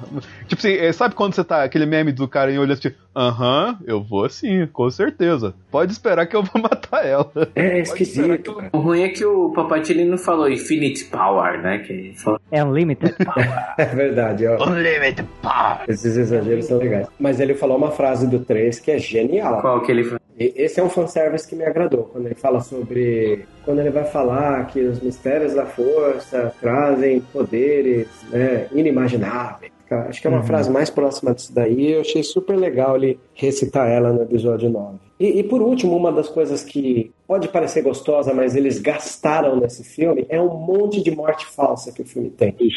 Ah, morreu, não morreu, morreu, não. Eu vi já. É, você fica no. Morreu? Não, não morreu. Fica, fica meio tenso isso daí, porque se eu uso uma vez no filme, é legal até. Nossa, e seria incrível, cara, o tio Baca morrendo ali naquela cena. Eu, eu ia sentir pra caramba, cara. Do jeito que foi, né, cara? Do Nossa, nada, assim, cara. de graça. Você nem vê ele, cara. Só explode, que isso. É, cê- e você precisava também de um elemento ali, é, quando rola o encontro do Kylo Ren com os Cavaleiros de Rain, que entram mudos e saem calados, né? Boneco, né? Aliás, é um roteiro extremamente didático, né? Essa coisa de eles entrarem, ó, esses são os carniceiros de Rain. Acho que são coisas que não precisavam, né? Meio que. Olha só, eu sou o espião, General Helms. É, exatamente. Aquilo, essa- aquilo da Eu Sou Espião ficou muito zorra total. Não, né? eu só quero que o Kylo Ren não ganhe, sabe? O, o pior, cara, o pior é que eu gostei dessa cena, cara. Porque, tipo assim, foi tão. Foi tão for dummies, assim, tá ligado? Que, tipo assim, É. a- a- o traquejo que o. Eu esqueci o nome, é Dorhan, eu esqueci o nome dele. Acho que até- nem ele acreditou quando leu o roteiro, né? Porque, tipo assim, a quarta cena mostra ele virando assim, ele com o blaster na mão assim, né? Olha, gente, eu também sou, sou espião aqui, galera. Eu sou, eu sou de seis, tá ligado? Tipo, ele, tá- tipo assim, ele foi muito, muito escrachado, foi muita moda caralho, assim. Não teve nenhum nuance assim, de atuação, assim, tipo, pra dar um, uma carga assim. Eu sou da resistência. Ele foi assim, Ah, muito. ainda bem que você falou também de ordem, né, cara? Primeira ordem, última ordem, Final né? Final Order, cara. Não que esse seja um furo de roteiro, mas é uma fragilidade dele. Quando você mostra uma Rey segurando uma nave com um poder a la Force Unleashed do jogo de videogame, e o Kylo Ren vai lá e segura a nave também, dá um overpower pra ele. Que na hora que ele tá brigando com os Cavaleiros de Rain, ele, ele nerfou ali do nada, né? Não, mas é, é, tipo assim, é, dá- é, dá pra entender por que, que o Kylo Ren nerfou na hora de brigar com os Cavaleiros de Rain. Ele tava brigando com os caras usando moletom, velho. É, você vê que coisa? Roupinha leve dele ali. Pô, mano, pelo amor de Deus. Não, é, isso, isso que, que ele falou é verdade. Por exemplo, eu não senti assim, tipo, um- um- uma coisa assim da Ray lá. Tipo, que eu senti, ó, a diferença do, do Cal, do Cal Kings. O personagem do jogo lá novo, do Jedi Fallen Order lá. Ah, É um belíssimo jogo. Que história, hein, gente? Então, é isso que eu queria ter sentido no filme, sabe? Essa importância que você vai começando a sentir um apego por ele, sabe? Tipo, e você vê todo o caminho que ele teve, o passado e tal, e não é nada que, tipo, que prejudique. É, sim, são fragilidades, né? Isso, é, é, é, eu saí do, do lance de furo, né? O furo é, é um cara que não sabe o que quer, ele pede uma coisa para um, depois pede uma coisa para outro. Isso, é- isso é uma é uma. É que o, o, Papa, o Papatini agora dessa nova atualidade, ele é um milênio. Não sabe o que quer, né? Boa. aliás, o Palpatine do- da, da atualidade, cara, aquele, aquele braço robótico lá, cara. mas, mas falando nisso no Papatini aí, vocês também esqueceram uma coisa, que falaram que o Matt Smith ia ser ele, e o Matt Smith nem apareceu. É, ele foi cortado, né, na verdade. E, e muita gente acredita que talvez, como eu posso dizer, fosse o, o Palpatine jovem. Foi isso que foi especulado. Outra coisa também que os amigos meus zoaram é que esses artefatos que eles procuraram Palpatine serviam como Horcrux, né? Eu dei tanta risada. que para você chegar no Palpatine, usar a fórmula do Harry Potter, né? Dos Horcrux lá. É assim que você ia chegar. Né? Você vê uma miscelânea de coisas que Star Wars que sempre usou coisas do cinema clássico, né? De filmes de samurai. De repente você vê ele usando umas formulinhas de filminhos de dois anos atrás. Filminhos não, porque Harry Potter eu gosto pra caralho. Ah, então é, é diferente do que o. do que o. o lá, olha, usando o jogo de novo, porque a história do jogo é muito boa. Usando o que eles usam lá, dos holocrons, né? No jogo, pra, achar as crianças que têm a força. Só que eles têm que achar vários que o cara espalhou também. Só que dá um outro ar nesse, no jogo, que não dá no, no filme, né? Ô, Vebs, uma pergunta meio off aqui. Aquela. aquele suposto interesse romântico do Paul ele também, ela também é? Uma impressão minha. A, Shu, a Shuri, não, como é que é o nome daquela? Zuri? Isso. Não, não. Ela, ela é um, tem muito personagem novo, né? É, o capacete lembra, né, o viseiro, Lembra, assim, lembra mais, bastante. mais modernoso, assim, mas, tipo, É. será? Não, não, não, não é não. Ele tá tentando se convencer, né? Não, né? Não, né? Não. Não, não é. É, a gente saberia, assim, até pelo, pelos grupos de Mandaloriano que eu participo, teria surgido lá. assim. É, e, e ela é uma atriz conhecida, isso que eu achei falando dela. Pô, eles pegaram uma atriz e nem mostraram o rosto dela, mostrou só o olho dela. Pois Ah, é. deve ganhar alguma coisa aí depois, cara. Algum aparição. Mas não tem lá o anão do, o anão do Hobbit, ó, ó, te- ó, totalmente whatever lá no meio Tem, também? tem, tem, tem, tem. Tem aquela, a, a Rose também, ela nem é utilizada tanto nesse filme, tipo, ela é colocada de... A, a Rose é outra parada do, por causa do 8. É tudo reflexo do É. 8. Ela tá ali porque não, a gente não vai tirar ela, tá ligado? Mas, mas não vamos usar também. É, O melhor personagem é aquele que, que hackeia o C3PO lá. Nossa, aquilo é muito bom, cara. sim, muita gente gostou dele. O melhor personagem é aquele lá, eu esqueci o nome dele, não sei, mas é o melhor personagem do filme, cara. É muito bom. Mas, mas, assim, o trailer também, eu lembro quando eu assisti o trailer que mostrou o trip, eu falo, tô dando minha última olhada dos meus amigos. Falei, porra, Ah, tão acabando com os, com os foi- antigos. De repente chega no filme. Foi cachorro aquilo. É, não, vocês estão falando disso assim. É, uma coisa que eu lembrei agora, que eu até tava. Eu passei na livraria hoje, antes eu vi o livro da Capitã. Ah, Capitã Fasma.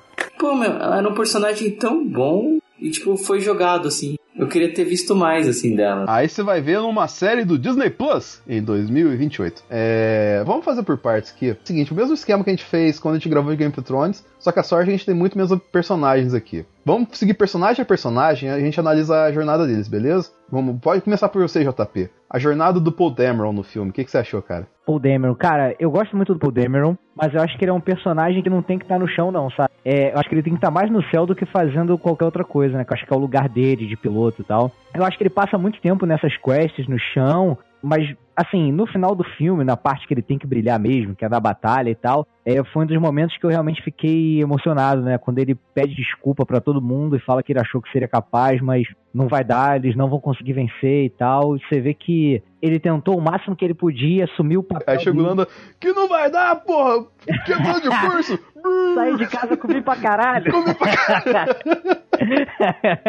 Mas foi uma das partes, uma das poucas partes que eu me emocionei no filme, cara. Porque você vê humanidade, entendeu? Você vê o cara assumindo que. Porque a Leia deixa esse, esse legado pra ele, né? Dele ser um líder e tal. E na hora dele ser o líder, ele sentiu que ele não conseguiria. Mas aí depois tem aquela reviravolta lá e, e o pessoal vem respondendo ao chamado. Eu achei muito bacana. Ainda mais que, tipo assim, ele sempre quis ser o líder nos filmes anteriores, né? Até sendo um pouco arrogante por causa disso, e quando ele tem que ser o líder de verdade, ele sentiu pressão. Cara, eu, a, a jornada do Paul até gostei. Não, não desgostam da jornada do Paul. Até Aham. gostei dessa questão dele ser meio, meio galanteador, assim, tá ligado? Acho que cabia no personagem. Cabe, cabe, claro. Apesar de muita gente querer essa questão de, ah, ele tinha que ter o. o, o- dessa questão das fanfics que foram, foram validados pra esse filme, essa não foi a dele com o fim, por exemplo, né, cara?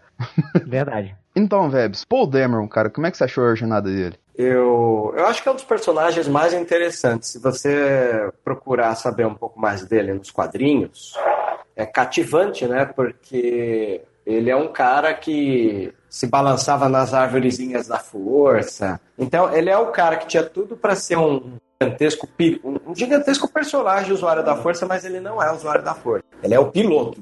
E assim, é, há uma certa sensação de viúva do passado né, na minha consciência, porque até então, para minha geração, o maior piloto de todos é o Ed, que tem uma pontinha no filme, né? É, maravilhosa até. E, e o, o Dameron chegou como o piloto, né? E o episódio 8 é prova disso, o começo. Então eu gosto, é, tem uma situação. é, se a gente for analisar novamente essas questões que eu reclamo, que como pôde um filme como Star Wars ser influenciado por questões que estavam fora do filme? O que, que eu quero dizer com isso? Eu quero dizer que, por exemplo, a galera começou a pegar no pé que devia rolar um romance entre o Finn e o Paul. Eu me lembro, é, você lembra? Eu lembro que na- na- em 2015, uma das coisas que fez isso acontecer é que o ator, o Oscar Isaacs, ele tem um tique nervoso que ele morde o lábio. Sim, É. sim. E num dos, uma das cenas que ele tá conversando com o Finn, que ele descobre que o Finn tá vivo lá no, Despertar da Força, ele tá falando com o Finn, até que ele descobre, pô, você tá com a minha jaqueta, não sei o quê. E, e essa mordidinha do lábio, ele dá de novo, e a ala da diversidade, que é fã de Star Wars também, foi lá e começou a, a propagar essa ideia. Não, eu quero um Kiss a Pilot, essas coisas assim. Né? E, cara, eu acho que é uma piada interna, ou vamos até corrigir, é uma piada externa que virou interna, né? E os atores levaram essa piada pra frente, assim, né? Embora eu acho saudável a piada acontecer, porque ela faz o nerd homofóbico rasgar o cu com a unha, É coisa verdade. mais linda possível, né? Isso acabou virando uma, uma, uma lendinha interna da, da saga. Tanto que esse filme do. do, do o, o nono filme do JJ, ele é o filme que mais responde pontas soltas da própria trilogia do que o Retorno respondeu para a trilogia original e do que o A Vingança do Sith respondeu para a trilogia prequel. Esse é o que mais responde. Tanto que há uma hora lá no final do filme que tá todo mundo comemorando, você tem aquela personagem que eu não vou lembrar o nome, uma, uma loira bem magrinha, é, beijando uma outra mulher, né? Dando um beijo gay lá. É, sim, sim, tem essa questão. É, que é, é meio que polêmica, eu já vi muita gente falando que, ah, foi válido. Outro que, ah, não foi válido porque é só pra agradar a minoria e tal, assim. Cara, Ih, ué, e é, qual o problema em agradar a minoria? não, mas é que acho como se fosse forçado, entendeu? Como se não fosse natural, tá ligado? A, questão que, a pessoa que Cara, falou é colocou assim. orgânico, tá no meio de um plano. Sim, Você sim, pega não, um plano de totalmente. cinema, tem um grande plano geral. Você pega na, na, na história da linguagem cinematográfica, os planos gerais servem para você tirar elemento, né?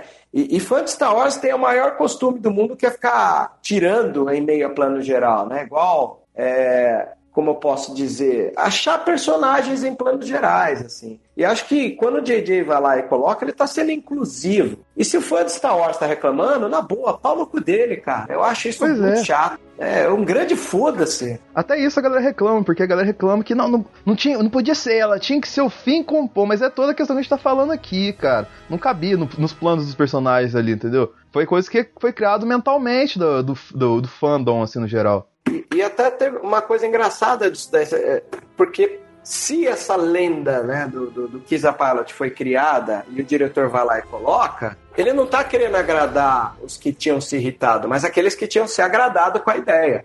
Então, é, é, um filme do tão conciliador como esse é o famoso vem que tem pra todo mundo. E Star Wars é uma obra vem que tem pra todo mundo. Não tem o porquê ficar reclamando. O beijo gay ali, ele atrapalha a narrativa?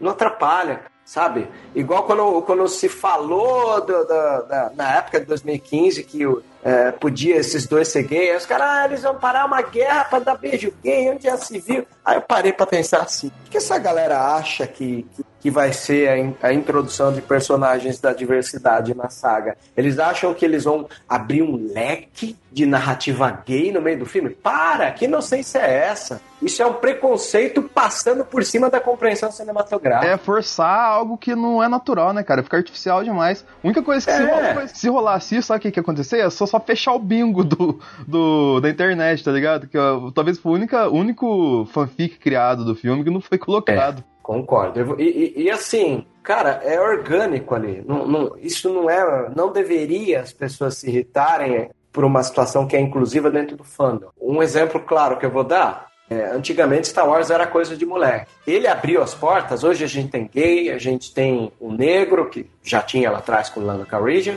mas temos o negro como protagonista no trio e temos a mulher como protagonista. Cara, abriu as portas. Se o nerd chateadinho lá do passado ficar esbravejando, cara, é bom que ele vaza do, do, do fandom. Cara, agarra a sua trilogia original, se tranca no quarto e fica só nela o resto da sua vida, porque tudo é, é feito para abrir, né? As portas para que novas pessoas venham consumir. Aí a gente já não tá falando como a galera, ah, é militância. Ah, vá pro inferno você com a sua policiamento de militância. A gente tá falando uma obra de Hollywood e a gente tá falando também sobre consumismo. Então, se abriu as portas é porque uma major como a Disney mais a Lucasfilm viram nesse público um grande potencial de consumo sobre Star Wars. Concorda comigo? Com certeza. É, isso é visão de mercado. Não é militância, é visão de mercado. Se o cara não tem a capacidade de entender que a visão de mercado é, ela é inclusiva para todo esse pessoal vir consumir e quer ficar esbravejando, reclamando que é militância, cara, ele vai ficar sozinho no rolê. Igual eu vejo em posts do Facebook hoje, o cara quando quer chamar atenção, ah, essa coisa de militância, o cara fica sozinho ali. Um contexto muito complexo, cara, porque você pega. Isso vai desde o cara que assiste Star Wars e apoia certos governos que temos aí, até o cara que cresceu lendo X-Men e tem homofobia, tá ligado? Então, é um grande problema da nossa sociedade atual, infelizmente. É, tem um texto do Cris Dias, que é o meu grande mentor de podcasts. Aliás, um abraço, Cris Dias, porque também sou fã do Boa Noite Internet, galera do B9 se mandam sempre muito bem. Sim, inclusive o Cris Dias é fã de Star Wars. Eu estou, estou inclusive curioso para saber a opinião dele desse filme. Mas assim, o Cris Dias ele tem um, um, um texto muito legal que eu peço para as pessoas procurarem na internet, que é do Medium, né? Que se chama Uma Tela, Dois Filmes. E praticamente nesse texto aí, ele comenta que hoje em dia as pessoas estão acreditando no que é mais conveniente para elas. Sim. Isso é bem triste, mas é a realidade. Não tem muito o que se falar. Pois é. Então, só para finalizar, então, Paul Dameron é um personagem que eu achei legal. A única coisa que eu senti é que por causa dessa mancha, conforme alguns consideram, eu já acho que é a lógica da narrativa popular, e empurrou o Paul Dameron para uma situação meio gay. Então colocaram a personagem lá da Zuri lá para como eu posso dizer, para ela, para mostrar que ele teve um passado hétero. Então, esse, é, esse didatismo, às vezes, eu acho que é uma coisa que não precisava. Mas, cara, tem uma coisa muito bela nesse filme que o, o, o JJ comentou, e acho que é a maior fortaleza desse filme. Ele falou os dois filmes anteriores, eles se, se separaram. E esse é um filme que eu pude trabalhar com o núcleo dos três o tempo inteiro. E é verdade. Você só tem a despedida dela lá para os 65% do filme que ela se separa do pessoal ali, quase 70, quase saindo do segundo ato do filme. Então, é bem legal pensar que esses personagens tiveram cada momento o seu brilho. E é mais um reflexo desse tom de conciliação do filme, né, cara? Sim. E tu, Rafa, Jornada do Paul? É, eu concordo com o que o JP falou. Eu queria ver ele ter visto mais ele no, no, no ar do que lá no chão, cara. Acho que ele funcionava mais lá. Mas também, meu, é, é outra consequência do episódio 8. Cagaram pra caramba com ele, né? Porque, tipo, ele, ele tinha se revoltado no 8, agora ele tá zen, É né? Zen? Zen Peronomútil, né? O que ele fez com a Falcon no começo do filme não é Zen, não. É, mas não tá descendo o cacete igual ele tava no, no 8, né, cara? Xingando Deus imundo lá. Ele não tava igual um Telbeck. No 8 ele era o Telbeck. Cara, o próximo, então, seria o fim. Como é que foi a jornada do fim pra você, Uhum. Rafa? Ah, bem merda. Ele foi muito botado de escanteio nesse filme. É, ele gritou bem. Você percebe que ele. Não, é, é, não, você percebe que ele sente a força, que poderia ter sido mais explorado. Isso desde o primeiro filme lá do Despertar da Força. Quando eu falo primeiro filme é o Despertar da Força. Mas assim, tipo. Cara, ele foi muito jogado, assim, de escanteio. Eu acho que também foi por causa do 8, né? Ah, muito bem, cara. Cara, é, não gostei muito do, do final dele, não. Ele tava bom de gritar, né, cara? Ele tava. O papel dele foi realmente isso, cara. Foi botado bem de lado, e aí o- a maior parte do trabalho que o filme fez em cima dele foi de trabalhar um possível romance ali, um sentimento que ele tenha pela Ray durante o filme todo, né? Que ele não, não fala com ela, não se declara, etc. É pra só no final fazer aquele ato heróico lá. Ah, né? mas, eu aí você durante- aí você chegou num ponto, cara, que assim, aquele negócio de, pô, Ray, eu tenho que te falar uma coisa que não vai dar tempo e ele não fala. Fique, fiquem aberto. Eu É. acredito que era por causa da questão dele ser, assim como o Chihut lá no aclamado Rogue One, um pouco Aham. sensitivo à força, e não a questão dele Entendi. amar a Ray, tá ligado? Não É, tu se- achou isso, cara? Eu achei que era mais isso. A hora que dá o rolê com a Ray lá, que ela, que ela apaga, bate o fio nele na hora dentro da Falcon, tá ligado? Não, O- disso eu não duvido. Mas você não acha que ele falaria com as outras pessoas ou com ela? Por que, que seria alguma coisa Mas tão ele fala. particular, tão. Ele Entendeu? fala com a, com a outra moça que foge da, do Império também lá. Ela- Uhum. Ele fala isso, eu eu sou meio sensitivo à força, sei que lá e tal, assim. Ele fala por- Eu- superficialmente, por isso que eu achei que era isso. Entendi. É engraçado, eu, eu tive uma outra visão. Mas pode ser também. Aceito. Aceito. Mas o, o ato heró- heróico dele do final foi bacana, cara. Foi maneiro, entendeu? Sim, sim, pra coroar e tal. Pra não deixar ele totalmente alheio no filme, né? Sem ter o que fazer. Como foi o caso da Rose, por exemplo, que se ela não tivesse ali, não, não teria feito falta. É, tem nem o que falar da Rose, né, cara? É. Tipo assim, tava lá por causa que ela, apanhou- ela apanhou demais no anterior, por isso que ela tava ali. Mesmo é, é, no, no comando ali, ou ajudando alguma coisa, ela poderia ter um papel importante, decifrar uma mensagem, um código, algum... mas realmente não deram nada pra ela fazer. Né? É, só, só ficar lendo telas É. pós-modernas. E tu, Vebs, você achou que o fim também tava apagado no filme? O que, que você achou, cara? Não, eu, eu gosto do fim, inclusive essa coisa dele toda hora querer falar com a Ray do que ele sentiu, né? Ah, Ray, eu quero falar um negócio com você. Provavelmente, o filme é tão didático que ficou na cara que é pra dizer que ele era sensitivo à força. Mas isso é um furo de roteiro, como você fala que é Pois isso? é. Ele tava amando ela. É, que triste isso, né? Pensar. Então, que raso quem pensou assim, né? Eu acho que ele sempre admirou ela mesmo, né? Quer queira ou não, quando ele fugiu da, da, da base do Starkiller, a primeira pessoa que ele conheceu foi a Ray. Então, numa lógica de história também, existe um apego na Ray, mais como, pô, a hora que minha vida zerou e eu pude reviver a minha vida como uma pessoa normal e não um Stormtrooper, a primeira pessoa que eu convivi foi com a Ray, né? Ela era ninguém como ele também era ninguém, né? É, cara. Aquilo ali era uma grande admiração, né, que ele tem. Sim. E mesmo que se ele tivesse afim, ficou nas entrelinhas que, que não ia acontecer nada e virou um grande amigo. Pois é, cara. Mas eu não acho ele apagado, acho que ele tá nos bons momentos. Essa coisa do Lando ter que ir lá salvar ele, é, ele que ter, ter feito a marcha lá por cima da base, lá, lutando face a face contra os Sith Troopers, né? Não tá apagado, não. É que os outros personagens parecem ter mais a oferecer. Você tem a Jedi, o piloto, né? Pois E é. ele vira o quê? Ele vira infantaria, né, cara? Ele vira comissão de frente front, ali no né? meio de uma galera. Battlefront. Então eu não, eu não, não reduzo o valor dele porque ele virou Battlefront. Muito pelo contrário. Ele é parrudão. Foi lá e. E detalhe, hein? Sith Troopers, que a gente achava que ia ser só alegoria pra vender bonecos, os caras vieram pro, pro pau mesmo, você viu? É, cara, primeira vez nessa franquia nova. Que os caras não deixam só pra boneco. Eu gostei, viu? Gostei disso. Mas um que ficou só pro boneco foi o Mascanata, né, cara? Também, tipo, ela não. Ela teve uma coisa mó legal no Despertar da Força. É, pode falar. O que, que você achou da Mascanata de escanteio também? Pois é, cara. Eu esperava um papel mais importante dela, cara. Não sei. É, então, porque, porque no primeiro ela foi tipo. Você imagina que ela vai ser importante nos próximos filmes. Aham. Até pelos contatos que ela tem com todo mundo, né? A proximidade com o Han Solo e tal. Aí no segundo filme você vê que o, o, o pau tá quebrando lá onde ela tá e tu fala, caraca, ela tá envolvida em alguma coisa, né? Pra no final não, não aproveitar. Uhum. Pois é, cara. E a Maz é uma personagem que eu gosto bastante, sabia?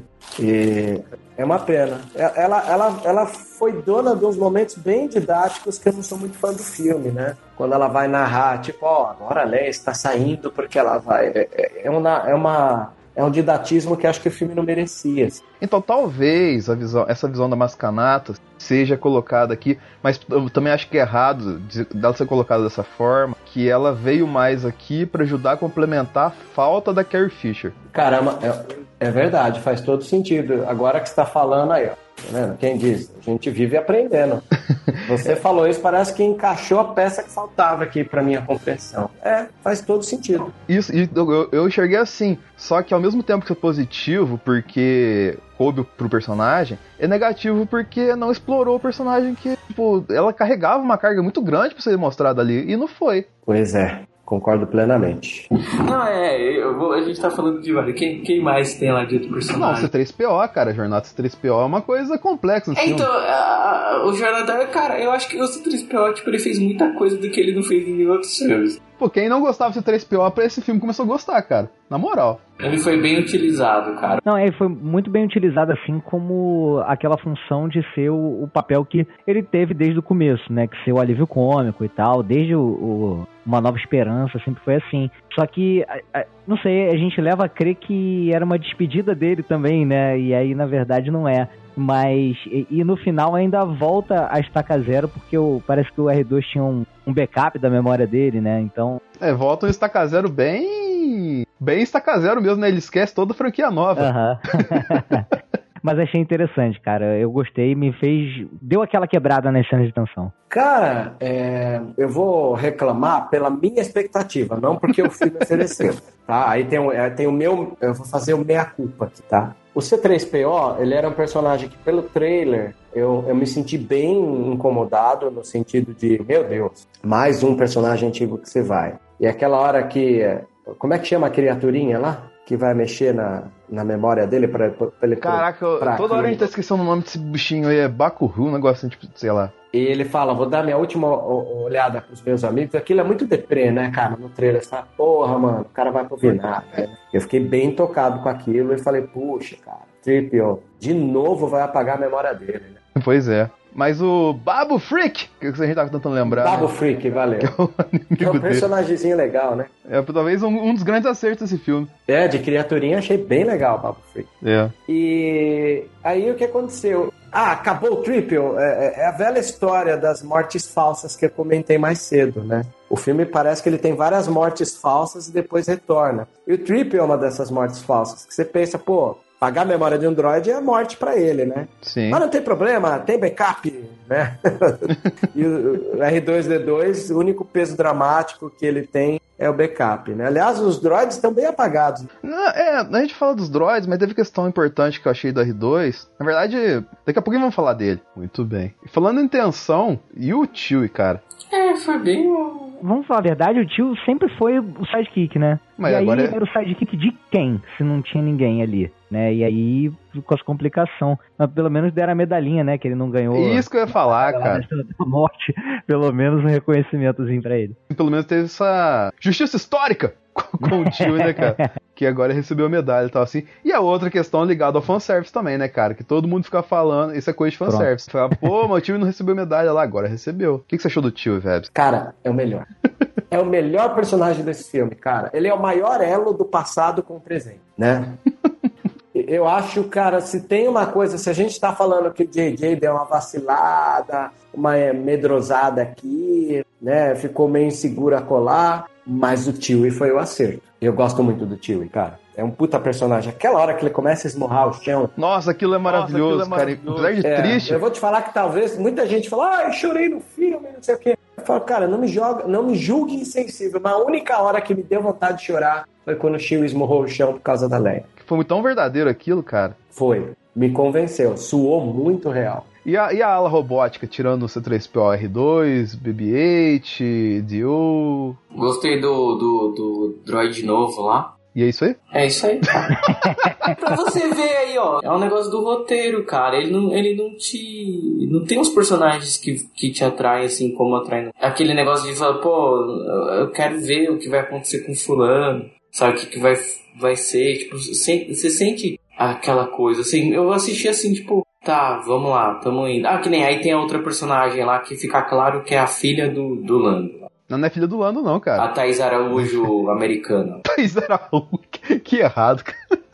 Cara, aí, tipo, eles apresentam esse personagem, mas eles não se aprofundam, eles jogam assim, tipo, e depois já esquece do, do, do personagem. Não, deixa eu só pra falar, cara, que nem é, dos robôs lá, cara. O BB-8, ele tá se mostrando tão giraia quanto o R2-D2 agora, né? Talvez até pra descansar o R2 um pouquinho. Porque o papel do R2, cara, ele teve uma coisa muito importante e que não sei se tanta gente notou, que ele era o único que tava do lado da Leia, da galera clássica, que no momento que ela faleceu, cara, ele sentiu.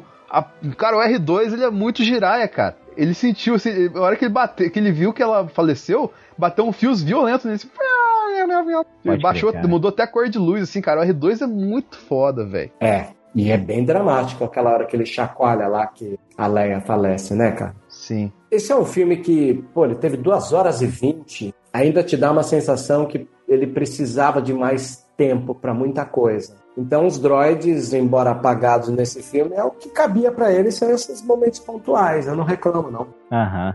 Eu achei que o BB-8 ele não teve tanto espaço quanto nos outros dois filmes, né? Que o BB-8 era uma, era uma estrela, cara. Entendeu? Você tem diversas cenas de destaque e nesse filme não. Pô, o BB-8 controlou um ATST, pô.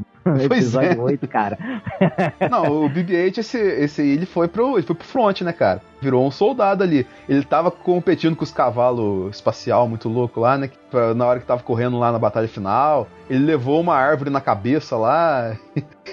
ele abriu umas, umas portas lá tal, assim, ele tava totalmente soldado ali, cara. É, é, é uma outra coisa que eu lembrei, meu, a gente tá falando. Que, tipo, pô, no 8 aparece o menininho com a força, e eles esquecem isso totalmente no 9. Ah, não. É, então, isso é mais um apontamento do que o, o episódio 8 queria demonstrar, que é aquela questão de, tipo assim, você não precisa ser filho de um Skywalker para que você tenha a força. A força ela pode nascer em qualquer um, né? E o garoto era bem para exemplificar aquilo. O que, que era o menino? O menino que varria o estábulo e ele era um usuário da força. Sem treinamento ele conseguia mover objeto. E aí essa é uma das ideias que foi deixada em aberto para poder explicar, né, o, o poder da Rey Uhum. e que é, o JJ optou por abandonar e seguir um outro caminho, porque por mais que ele apontasse para isso, é, foi um final que deixou aberto. Ninguém afirmou nada, né? Só dá a entender mesmo. Pois é, né, cara? Que nem assim, o. Por mais que eu ache que, que nem muita gente fala que ah, o, filme o, o filme 8 foi rasgado pelo filme 9. Eu não acho isso por causa que, tipo, muita da jornada da Rey você entende agora por conta do episódio 8, entendeu? Então não foi, tipo, o filme rasgado e jogado no lixo. Eu já achei, cara, que quando terminou o 8, o molequinho é só uma contextualização para você ver que a força está à mercê daqueles que se abrem para ela. Eu nem achava que ele ia ser utilizado no 9. Muita gente acreditava nisso, mas eu já sabia que não. Para mim, aquilo foi só para mostrar: olha, a força está no mundo, está para aqueles que se abrem para ela. Que é uma coisa que acontece nesse, nessa saga, né? Qual a grande vantagem dessa trilogia Era Disney? É mostrar que a força é uma coisa democratizada, vamos dizer assim.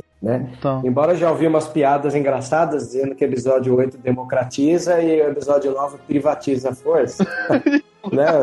Teve, teve uns amigos, um amigo meu, Vinícius do Hyperdrive, acho que é o nome da página dele. Ele fez essa piada inteligentíssima e mandou super bem. Porque tanto que eu, até conversando em off com o Rafa, cara, o, ele esperava. Ele comentou comigo, pô, quais Jedi vão aparecer lá e tal. Mas não apareceu ninguém, na verdade. Ah, é por isso que eu falei que eu não senti tesão.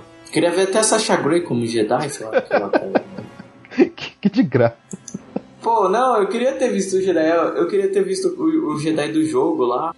Eu queria ver, ter visto o, Kan, o Kanan lá. Pô, a, a Soca, o Qui-Gon Jinn. É, deixa, eu acho que eu ia dar Mas spoiler. vamos deixar essa, essa cena do final. Ela acaba uma discussão mais densa que eu tô falando, por isso que eu tô falando deixar pro final, entendeu? Se fosse pra botar um fanservice aí, poxa, botou a Ghost, não podia botar a carinha da Hera uma vezinha só, falando qualquer coisa? Entendido, qualquer coisa assim, ia ser foda, cara. Adiante, temos Lando Calrissian, cara. Eu vou falar do Lando, porque eu vou defender o Lando aqui, porque se não fosse o Lando, na verdade não tinha acontecido nada. Se, não, fo- se não fosse o Lando, aquela cena final do Podemeron lá falando fudeu pra guerra final ali, cara, quem convenceu a galera toda ali foi o Lando. Sim. Na verdade, ali o Paul tinha. Já tinha deixado de mão, assim, por causa. Ah, se a Leia chamou a galera não veio, quem, quem sou eu pra chamar? O Lando foi lá e fez o corre dele, tá ligado? Com os contatos dele da Deep Web, do, do espaço lá. e chamou a galera, cara. Ele foi o cara que foi responsável por trazer o povo pra lutar a favor da resistência, entendeu? Que o. Naquele, aquele primeiro chamado da Leia lá nos últimos Jedi, ninguém entendeu, mas vamos colocar que o Lando tinha, entre aspas, um contato diferente, assim. Que foi. Quando ele apareceu, veio todo mundo pra lutar contra a ordem final lá tal, assim. E isso eu achei muito bonito também, cara. Cara, isso é tão legal que você tá falando que quando a gente lembra do personagem do Lando nos gibis, nos livros, a gente vê que ele é um cara bom da lábia, né? Eu acho que às vezes, tudo bem que isso fica nas entrelinhas, mas em algum momento do filme podia ter rolado essa coisa. Pois é, né, cara? Eu sou o cara da lábia, deixa que eu trago esse pessoal que não conseguiram trazer. Sim. E aí se justifica também o porquê que você vê uma Ghost, a nave do Rebels, lá no meio. Né? Pela foto é, que saiu daquela cena, que é a do trailer, tem a, a, a nave da série da Razor Crest. Nossa, tem muita nave aquilo ali, cara. Se duvidar, eles colocaram todas ali. Colocaram todas ali, né? Então, como eu posso dizer, pra mim tava legal ver tudo aquilo lá. Sim, não. Aquilo lá, cara, aquilo lá, aquilo aquece o coração da gente. Independente de, de quem for que assistir, tá ligado? Aquela hora que o avião tá caindo e não tem ateu, rapaz. Boa. Mas, tipo, o lance do Lando, cara, ele foi. Ele, pra mim, ele foi um símbolo no filme de trazer essa questão do. de que todo mundo que tinha um pouco no personagem da Rey no 8, que se perdeu nesse por causa da questão do Palpatine, que eu vou falar mais pra frente, qualquer um pode fazer diferença na força, tá ligado? Qualquer um pode fazer diferença se lutar do lado certo. A Rey tinha muito isso, que ela era ninguém e agora ela virou alguém. Mas, tipo, o cara que representou isso nesse filme, vamos colocar, o fã na tela nesse filme foi o Lando. Você se sentir representado no papel do Lando, entendeu? Claro. Como é que a gente venceu anteriormente? Porque tava junto com a galera, entendeu? Foi assim que a gente venceu. Estávamos todos nós unidos, nós tínhamos nós, não tínhamos a força. Ah, vamos colocar a força bélica, assim, mas tínhamos nós, por isso nós vencemos. E essa, em cima dessa questão que se constrói. Essa construção pro Lando eu achei muito da hora, cara. Não, achei muito bem aproveitado, cara. Foi um momento de é, resgatar a nostalgia, né? É, de forma certa, né, cara? Relembrar as batalhas, como é que eram. E a, a rebelião também teve suas dificuldades. E até porque o Luke tava fora dessa batalha, né, cara? Ele tava dentro da Estrela da Morte na, na batalha de Endor. Então, era eles ali, entendeu? Sem nada a mais. Então, é, é muito foda. E tu, Rafa? Lando? Ah, cara, eu gostei, mas é aquilo que falou, é muito. É muito da- nostálgico, né? Mais pela nostalgia. Cara, o Lando é outra tacada muito boa, né? Pois é. Eu, eu vou te falar que eu estranhei quando ele surgiu da primeira vez naquele planeta festivo lá, né? Eu Uhum. achei super bonito ele ali com outra roupa.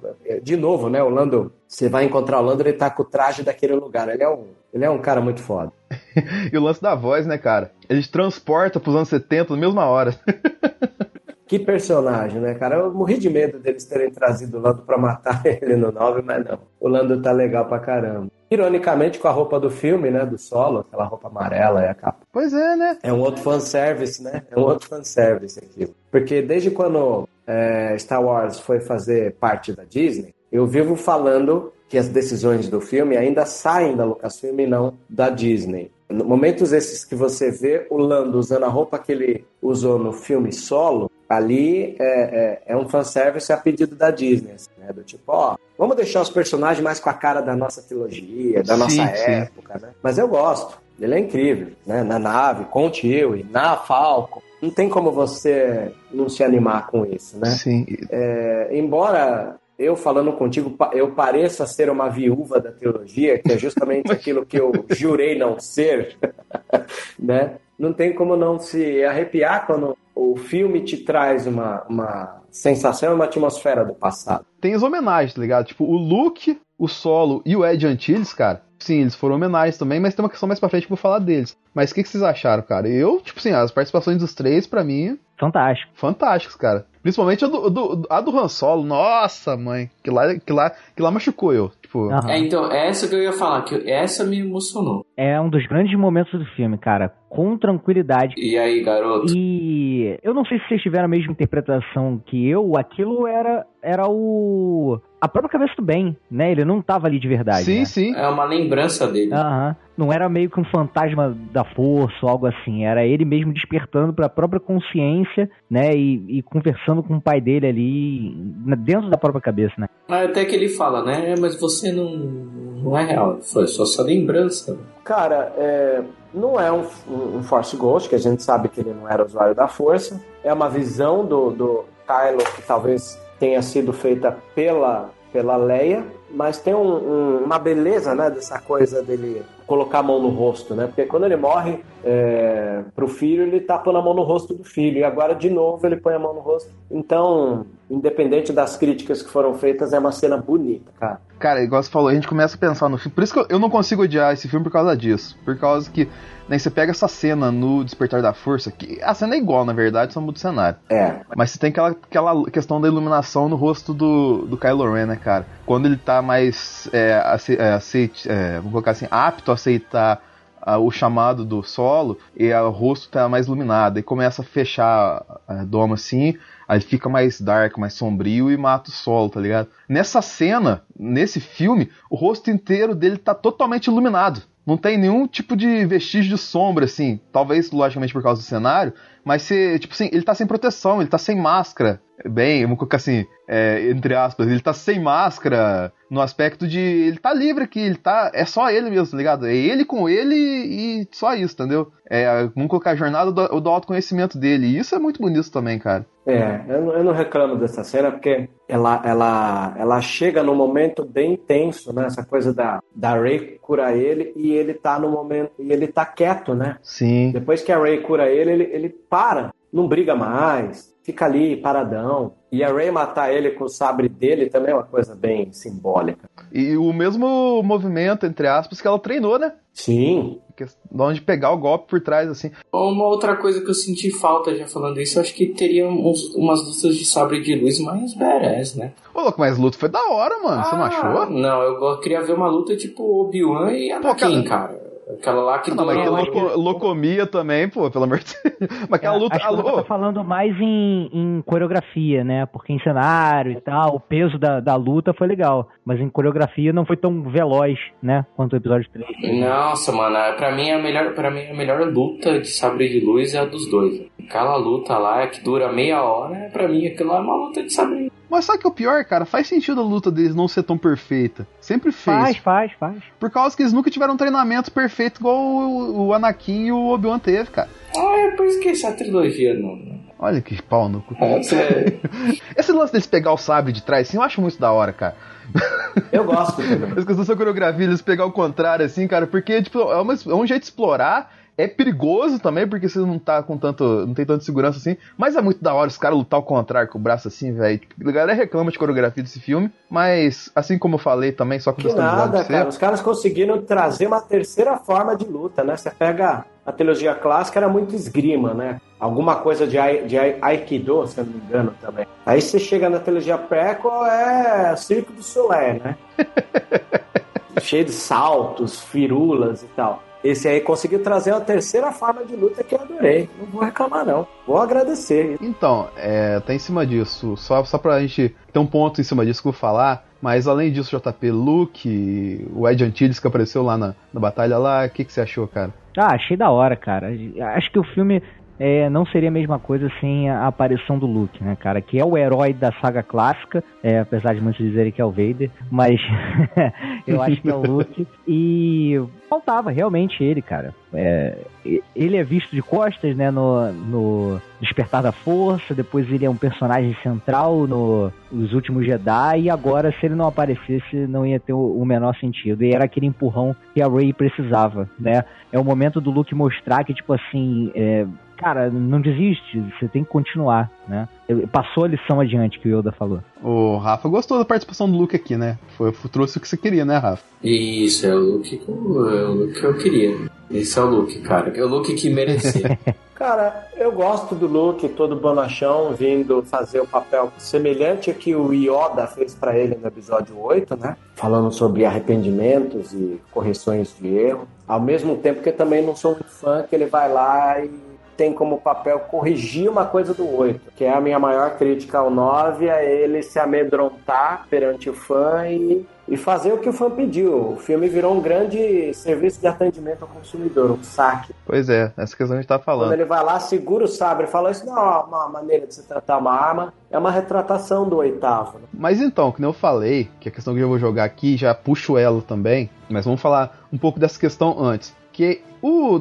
Tipo, pra mim foi claro que o Harrison Ford e o Mark Hamill voltaram nesses contextos aqui por causa que seriam cenas que a Carrie Fisher faria. E a Carrie Fisher acabou falecendo antes da gravação do, do episódio 9. O que, vocês acharam das saídas que o filme deu pra substituir a Leia, tá ligado? Tipo, utilizaram reutilizaram cenas assim e não quiseram substituir o personagem. O que, vocês acharam? A opinião de vocês, assim? Como é que foi a substituição pra vocês? Funcionou perfeitamente, cara. Ver ali as cenas que ela participa no começo, são as cenas que, né, que ela empurra a Ray e ela faz o treinamento inicial. Então, eu achei que foi bem, bem legal, cara, bem coerente mesmo. E substituir aquelas cenas, que eu acho que realmente, né, ficou bem na cara que seria ela que, que faria aquele papel. Talvez não a parte do, do Luke, né, mas Talvez o Luke aparecesse em outro momento ali, mas funcionou perfeitamente, cara. E respeitaram a Carrie Fisher, né? Porque é complicado você matar um, um personagem feito por uma atriz que morreu. Eu acho que foi feito de uma forma muito respeitosa. Ah, é que ela foi a causadora de fazer o filho dela acordar. É. E você vê que como, como funcionaria também se fosse a Carrie Fisher ter aquela conversa com o Ben de alguma forma, né? Porque é, ele hesitou matar ela no filme anterior, né, cara? Então é, ele não deu tiro, né? Então acho que seria uma grande porta ali, uma grande forma de, de ela conseguir alcançar ele. Essa questão dele, e eu também acho que a cena do Han Solo, apesar de eu, na minha visão, ter sido maravilhosa, foram duas cenas colocadas dos dois personagens assim para tampar buraco do Carrie Fisher. Poxa, faz todo sentido. De novo, você me ensinou uma coisa que eu não tinha visto, cara. Às vezes a gente tá. Belíssimo, Denise. É verdade. Porque, quer queira ou não, esse filme foi prejudicado com a morte da Carrie, porque a Kathleen Kennedy, ela comenta muito sobre o nono filme, tinha pretensões de ser um filme debruçado na personagem dela. Pois é, né? Então, é, eu fico imaginando o quanto isso não é um remendo da falta dela. E faz todo sentido. E falando da Leia propriamente dito, Ah, cara, ela tava doentinha, né? Você sente ela pesada no 9, né? É, eu fico imaginando na- na- nas costas da personagem Leia, ela fala, pô, sou a última aqui, é, meu filho tá do lado de lá, a gente tá em menor número. Cara, não é fácil pra uma personagem da Leia se sentir em menor número, assim. Então, é bem triste o momento que ela morre, assim, né? E, e o pouco que ela aparece no treino da Rey no começo, eu acho bem legal. E às vezes eu acho que essa coisa da Rey lá pra Acto e, e pegar o sabre da, da Leia é uma maneira de perdurar as pessoas falando dela se não tinham ela. Quando o Luke vai lá e fala do sabre, ela vai lá e pega. É o momento da Leia sem a Leia. nem disse citado antes, né? Ali talvez fosse a Leia na força, Perfeito. é, vamos pro projeção da força, e talvez o momento do Luke fosse outro, mais lá na frente, junto com na luta com o Palpatine e tal, assim. A gente não É. sabe, mas acabou encaixando que foi o Luke ali, porque infelizmente a Carrie Fisher não estava mais entre nós, né, cara? Verdade. Cara, é bonita aquela cena da cama, que ela só vira Force de Ghost depois que o filho, né? É. É a maior tacada do filme. É, uma das coisas que fez eu não execrar o filme muito são alguns momentos pontuais muito bons como esse. A morte Sim. da Leia é poética, né? É, Ela teve o mesmo primor de poesia da morte do Luke. Pois é. Maravilhoso. Cara, eu gostei, porque, tipo assim, é, é- é- é até bom interessante falar que eu gostei aqui, porque é essa questão, ajuda a sintetizar um pouco o que eu tava sentindo do filme, tá ligado? Que nem a gente tá falando aqui, ó, pô, legal, fim, a quem, Mascanata, a quem, 3PO, pô, legal, assim, Lando, legal, Luke, Solo, legal, tal, assim, é, substituição da Leia, legal. Eu achei que foi feito primorosamente bem. Isso aqui, isso é dedo do JJ, tá ligado? Arrumar uma substituição pra Leia desse jeito, tá ligado? Montar um personagem que você ainda sente o coração do personagem ali, só que reaproveitando cena e colocando outros personagens assim que cabiam no contexto, entendeu? Uhum. E assim, você começa a analisar, que nem falei, você- a gente tá analisando aqui, personagem a personagem, até agora, a gente encontrou mais ponto positivo do que negativo. Concorda comigo? Sim. essa questão que eu fico assim, tá ligado?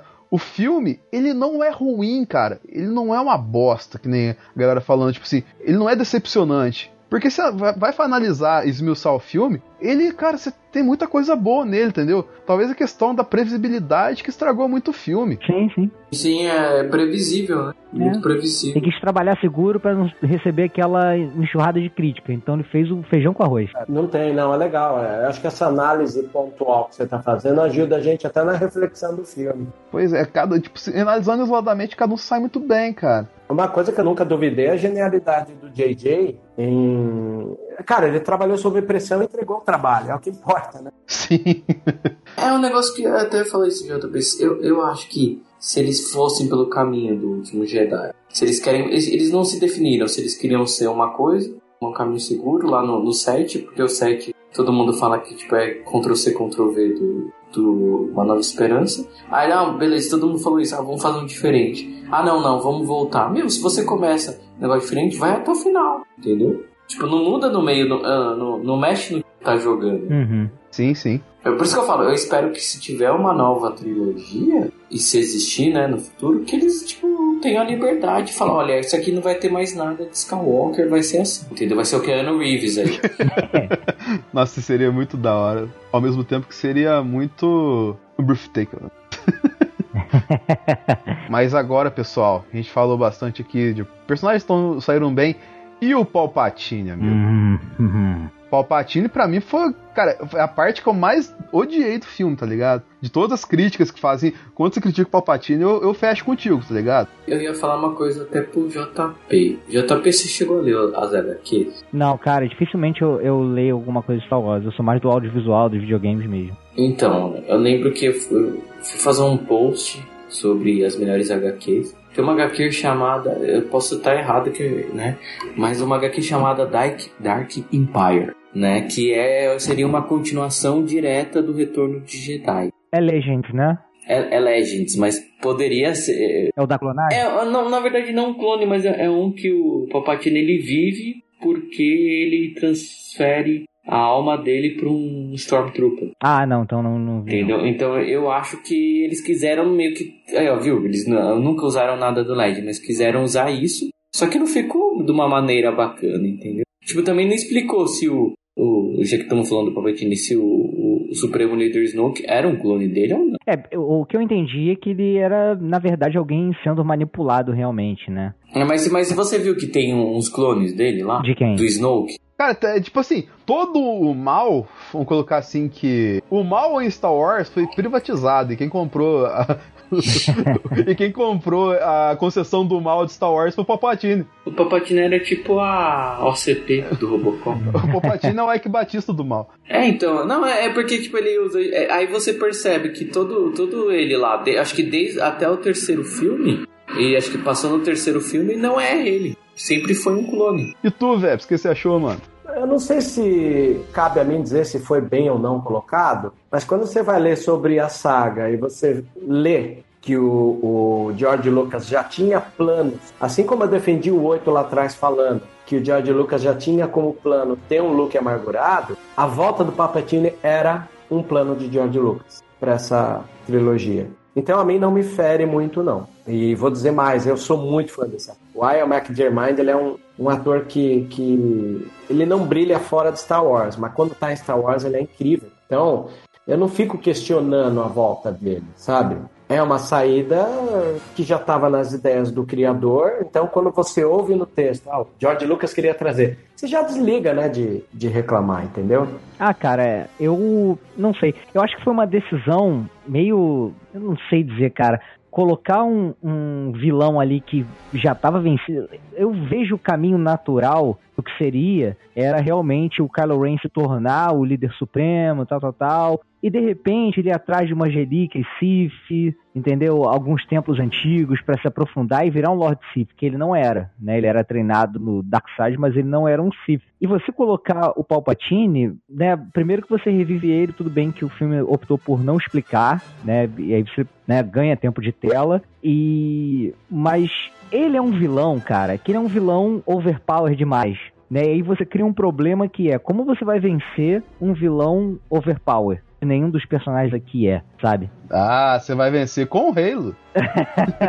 Aí parece que esse lance da Ray foi uma solução para um problema inventado, né? De querer colocar o imperador. Então, como vencer o imperador? A gente dá uma solução para isso. Então, colocá-la como neta dele, me parece que foi mais uma solução do que algo é, pensado para ser. Não sei se consegui me expressar bem. Sim, sim. Sim, eu- é o que eu acho que o caminho, se não fosse o J.J. Abrams, acho que o final da saga teria outra coisa. Seria mais bacana se eles, né, eles falassem que, tipo, a Rey é de algum personagem que não do mal, assim, sabe? Tipo, que ela fosse, vai, tipo, uma, uma filha do, do Obi-Wan, entendeu? Uma coisa... Eu, eu aprovaria mais do que ela fosse da...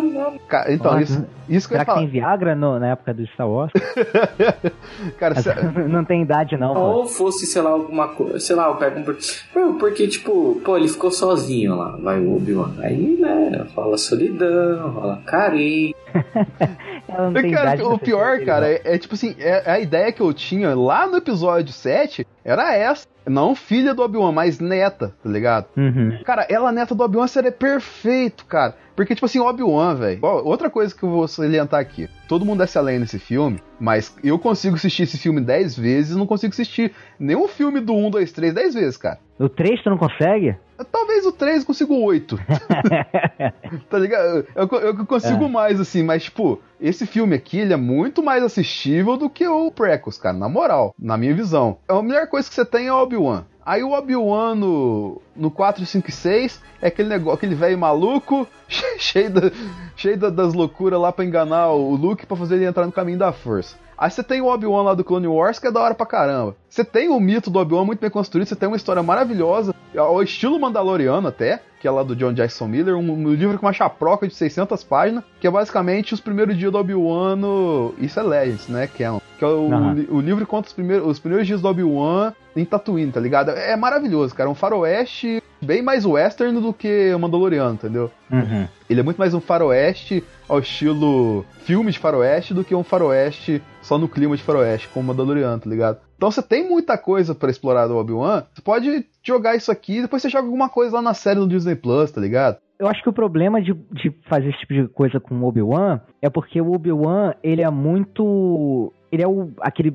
samurai, o exemplo, regrado, e ele segue, cara, à risca, sabe, o- os mandamentos da, da Ordem Jedi. E ele teve o único lance dele, né, que talvez uma certa fraqueza foi com a Satine, mas mesmo assim ele disse pra ela que é, se ele, como é que é que ele falou? Ah, se você tivesse me avisado antes, sabe, que você também gostava de mim, eu teria abandonado a Ordem Jedi e tal, não sei o quê. Mas ele é um cara que ele segue muitas regras Aonde isso? em Clone Wars.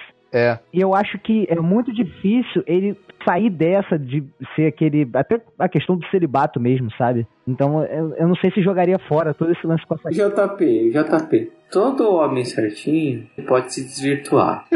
Cara, Depende de qual, depende de qual mulher vai fazer isso com o coração dele. Cara, mas a Satine. É, tem o Papatini, cara, o Papatini, eu fiquei impressionado como ele conseguiu mas dar aí, aí o isso aí é um furo de roteiro do caramba, tá ligado? Como é que foi a parada, tá ligado? Isso não explica. O grau de parentesco do Palpatine com a Rey é uma coisa que já ficou meio questionável mesmo. E muita gente não gostou e não aprovou. Porque, de fato, não tem muita coerência, né? Eu não consigo imaginar o Palpatine sendo pai, quanto mais avô, né? Pois é. Mas eu acredito que seja uma forma de balancear essa coisa, tipo, a gente rodeou tanto a família Skywalker e e não abrimos os olhos da ameaça Palpatine, né, da ameaça Sidious. Sempre atazanou a família Skywalker. Como assim? É, E também tem uma coisa legal. Eu acredito que acaba até fortalecendo a, a- a teoria do escolhido. Né? O escolhido continua sendo o Anakin, e você tirar da- do foco família Skywalker e tendo alguém, um rebento né, da, da família Palpatine para azarar o próprio Palpatine, né? imagina que engraçado, você, fe- você fez um abandono parental, toma aqui o que você merece. né? Acaba caindo até que bem, cara. É uma saída. é, a gente sabe que esse filme tá todo remendado. É morte da Carrie Fisher. É tanta coisa que nessa hora eu entendo não fazer sentido, mas eu gostei. Vou até ser o vilão aqui da nossa mesa e dizer que, que eu acabo gostando dessa saída. É por isso que eu falei, eu ficaria, eu ficaria mais prudente, aceitaria mais se fosse o, o Obi-Wan que falou, pô, o cara ficou lá sozinho, conheceu uma moça, aí sabe, tipo, teve um negócio, sentiu uma paixão lá, Então, nossa, mas neto ele era super apaixonado pela Satine, reencontrou ela.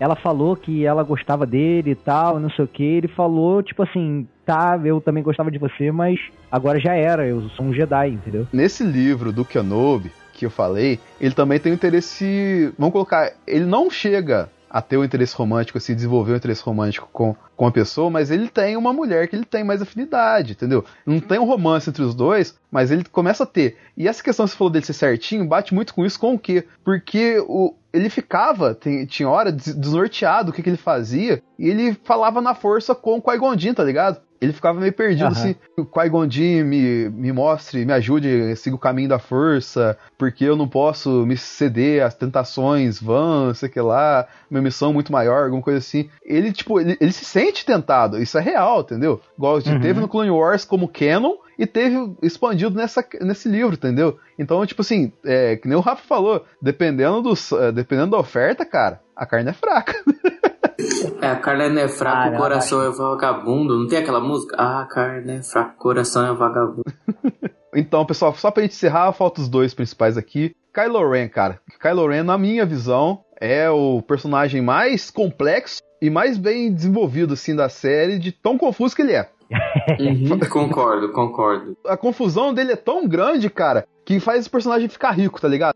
Faz ficar rico por quê? Ele é teimoso pra caramba, ele acredita nas convicções dele pra caramba, ninguém acredita, e porque é o Adam Driver atuando, tá ligado? O Adam Driver ele tá num momento de atuação espetacular, que esse homem, cara. Nossa, Ele- ele, é fantástico. Ele convence qualquer um, velho. E na história de um casamento lá tal assim, eu quase não gostei da Scarlett Johansson. E olha que eu amo a Scarlett Johansson só por causa da atuação dele.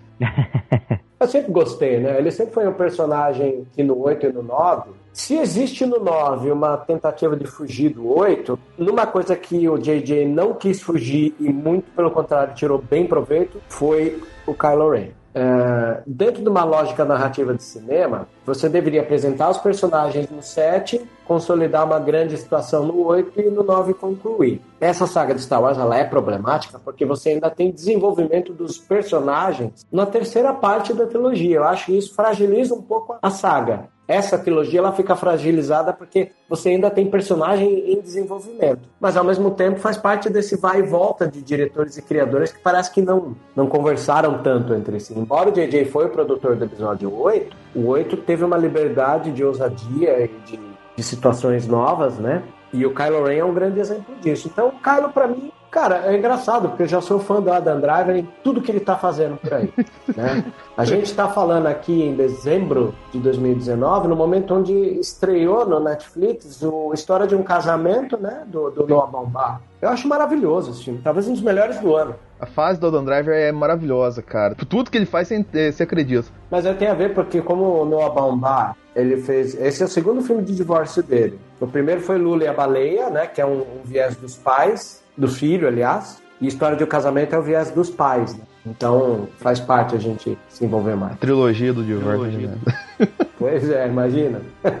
Tá louco. Mas Kylo Ren, JP, pra tu, como é que foi a jornada do cara? Cara, gostei muito do que eu vi, mas previsível, né? Previsível. A gente já assistiu sabendo que teria uma, uma jornada ali em direção à luz, né? Então fica um pouco complicado. Mas é legal, né, cara? Ver ele lutando do lado da luz e a redenção, acho que ela foi trabalhada de uma forma bem correta, né? Porque não dá pra você deixar o cara impune, ileso e vivendo de boas depois de fazer tudo que ele fez, né? E tu, Rafa, Kylo Ren? Ah, cara, eu gostei de toda a resolução dele. Assim, desde o começo, começo eu achei ele meio revoltado lá no Despertar da Força. Aí o que fizeram com ele nos últimos Jedi foi uma coisa que eu achei bacana dele ter feito.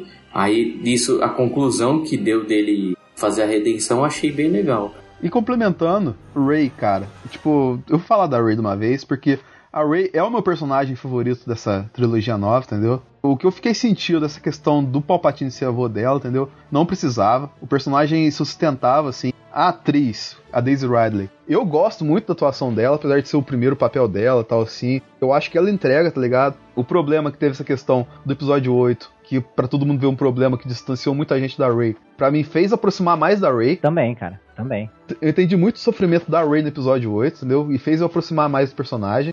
Agora, cara, é, a jornada dela, tipo, é a jornada principal, entendeu? E por mais confusa que seja, cara, eu. Sim, eu acho positivo no final das contas. Apesar dos pesares, apesar de tudo que aconteceu, cara, a última cena dela ali, espetacular, velho. Também acho, cara. Também acho.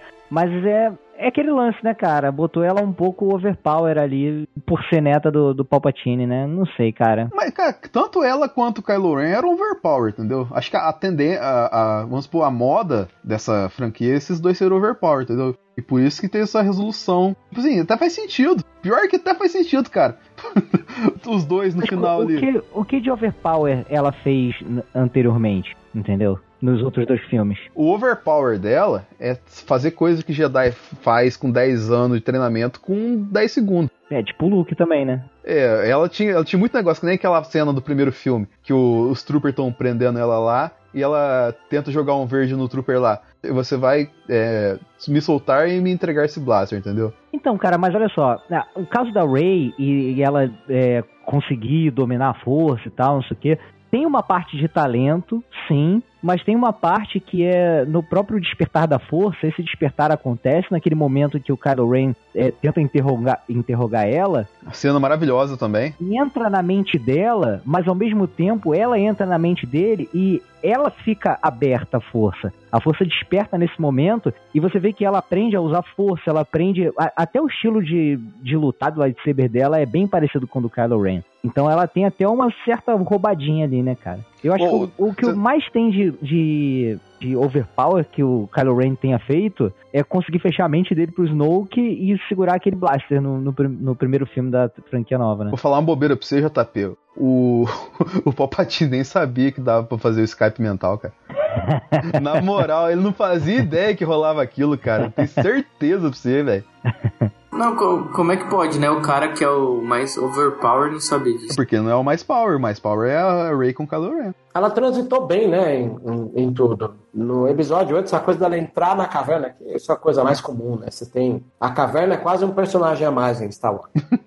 Você pega em Mandaloriano, ele entra lá na caverna pra pegar o ovo. O Luke entrando na caverna pra enfrentar o Vader. né? No final é ele mesmo. Então a caverna é uma coisa sempre comum em Star Wars. É a segunda caverna da Rey, né? É a segunda caverna da Rey. Você vê que coisa? E ela transita muito bem. Eu acho ela uma personagem. Talvez porque ela tem o parentesco de, de Palpatine, ela tem essa liberdade de transitar onde ela bem quiser. Então eu gosto bastante também. Então, nem eu falei, a Rey pra mim foi é o personagem mais. que mais- que eu mais gostei do, dessa franquia nova, entendeu? Que eu mais. Que eu mais, tipo, me preocupei nessa franquia nova por causa dessa questão, tipo, ela tem medo de ter medo. E o medo dela ter medo faz ela ser, ser mais forte. Por mais controverso que isso tudo pareça.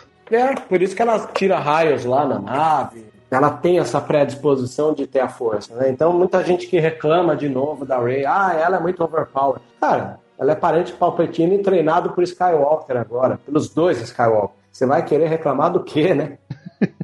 Tem pouca força envolvida na história dela, né? Imagina, só tudo isso. Mas vai, ô, Rafa, o que, que você achou da Rey, a jornada dela?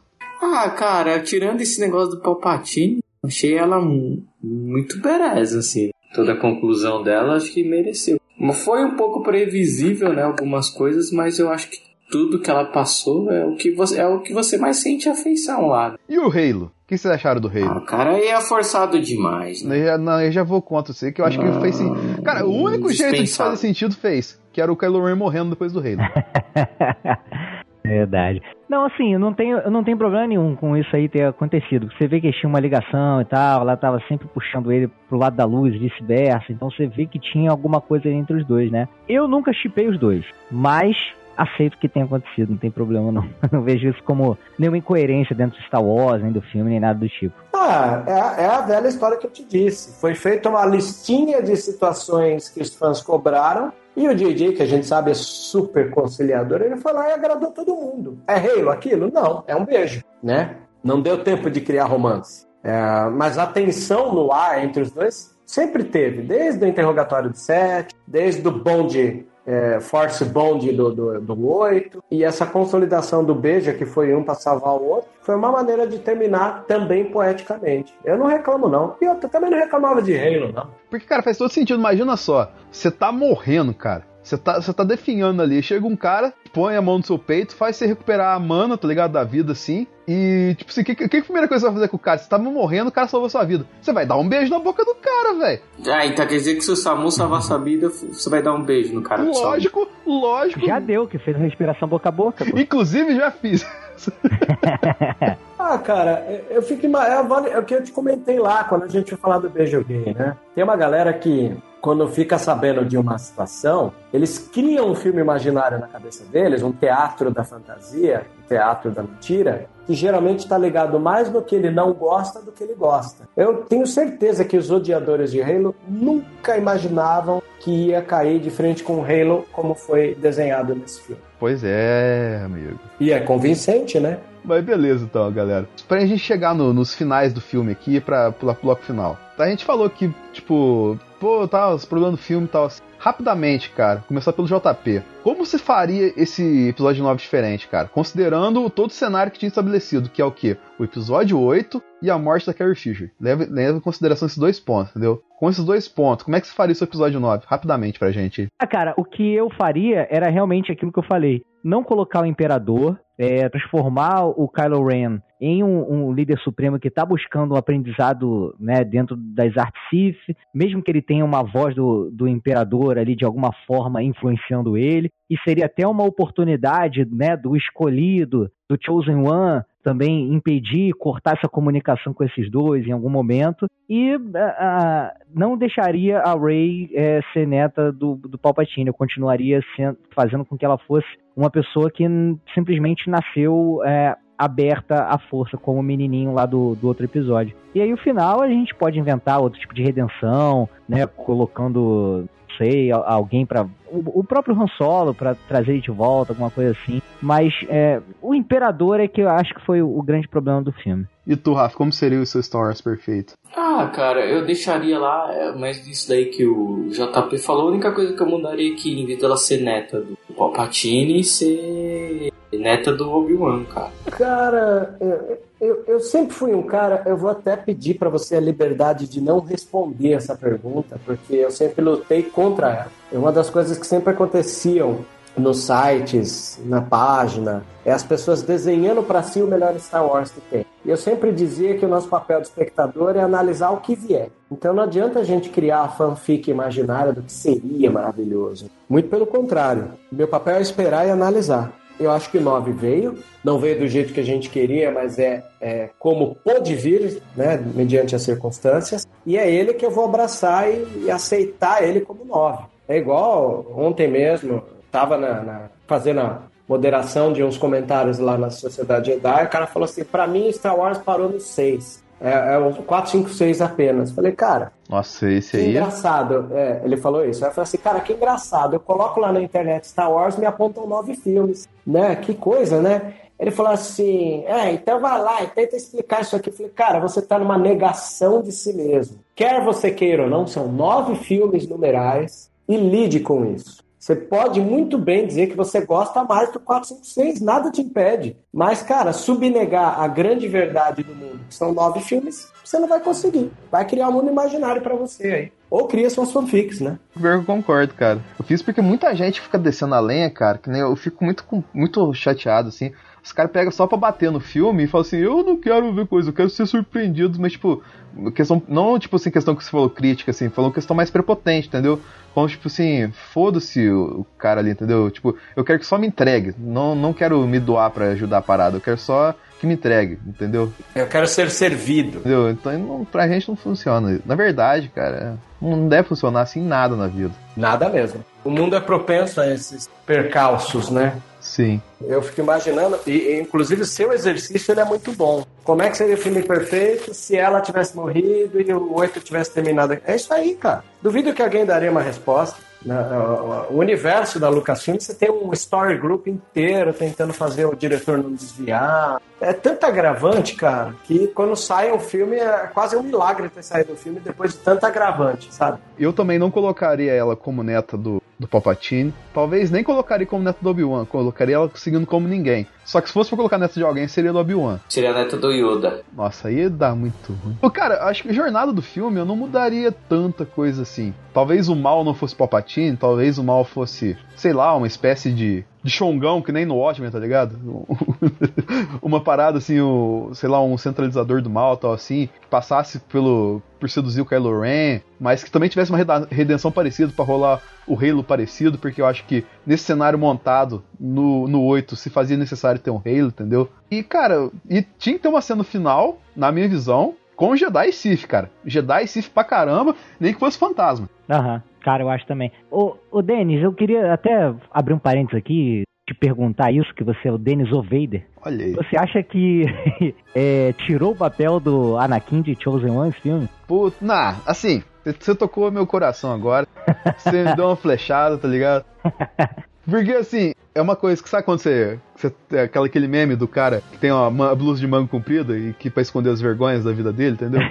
uhum. Então, eu tô regaçando uma manga agora por causa disso, entendeu? Na minha visão, na minha cabeça, toda essa questão, toda essa trilogia nova, desenvolvi em cima do Darth Vader, cara. Eu também. Eu tinha certeza que ele ia aparecer o, o, o Ray Christensen, cara, nesse filme pois de alguma é, forma. cara. Eu tinha certeza. Ô, Vebs, fala pra gente as vozes que teve no final ali, naquela cena da Ray. As vozes ajudando ela na força ali contra o Palpatine? Cara, do que eu li nos créditos finais do Reddit, você tem é, Adigalha, Mace Windu, Yoda, Qui-Gon Jinn, uh, Ahsoka, Anakin, né? Eu, sou, eu acho assim, deixar no âmbito. Os dois Obi-Wan, né? o- Os dois Obi-Wans, os anti- o antigo e o novo. É uma pena, né? Podia, podia ser uma coisa mais, mais com a imagem, né? A voz ficou uma coisa meio solta, né? Até porque na dublagem os mesmos dubladores às vezes até faleceram, nem existem mais, é difícil de identificar, né, cara? É, cara. É bem complicado.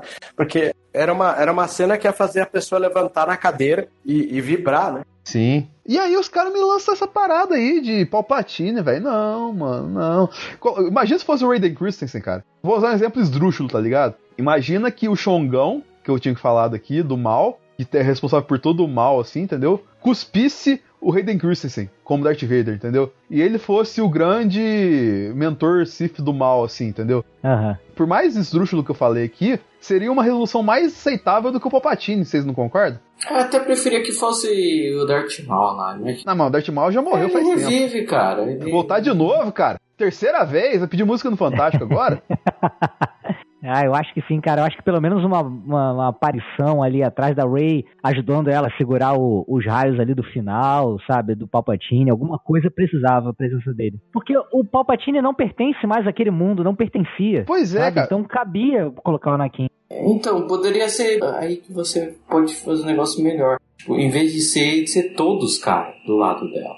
Imagina só, tem de um lado, tá lá o Darth Vader NPC do mal, tipo o clone do Wolverine, tá ligado? Aham. Tá lá o Xongão cuspiu o o Darth Vader lá. No mesmo jeito tava o Palpatine. Aí tá a Rey com os dois sabres. Essa coisa dos dois sabres eu não mudaria, porque eu acho importantíssima a questão da jornada da, da Leia não ser completa pra completar nessa parte. Eu achei isso muito bonito. Aí aquela mesma batalha, do mesmo jeitinho, só troca o, o Palpatine pelo Darth Vader NPC. Aí você coloca uma projeção, tipo, Fantasma da Força Vermelha ali atrás. Coloca Conde Doku, você coloca Darth Maul, você coloca Palpatine, tá ligado? Você coloca um tanto de Sith de um lado, aí quando vê a Rey vai vindo. Aí você coloca ali uma projeção de Obi-Wan, você coloca um Qui-Gon coloca uma Ashoka Tano, tá ligado? Vai colocando todo mundo assim, coloca ah, o Luke, coloca até a Leia. Você mata a Leia mais cedo um pouquinho. Coloca a Viúva Negra, porque ela também é da força. A Viúva Negra. Aí quando vê a, a, a Rey joga o celular pra baixo e grita Assemble. Aí vai...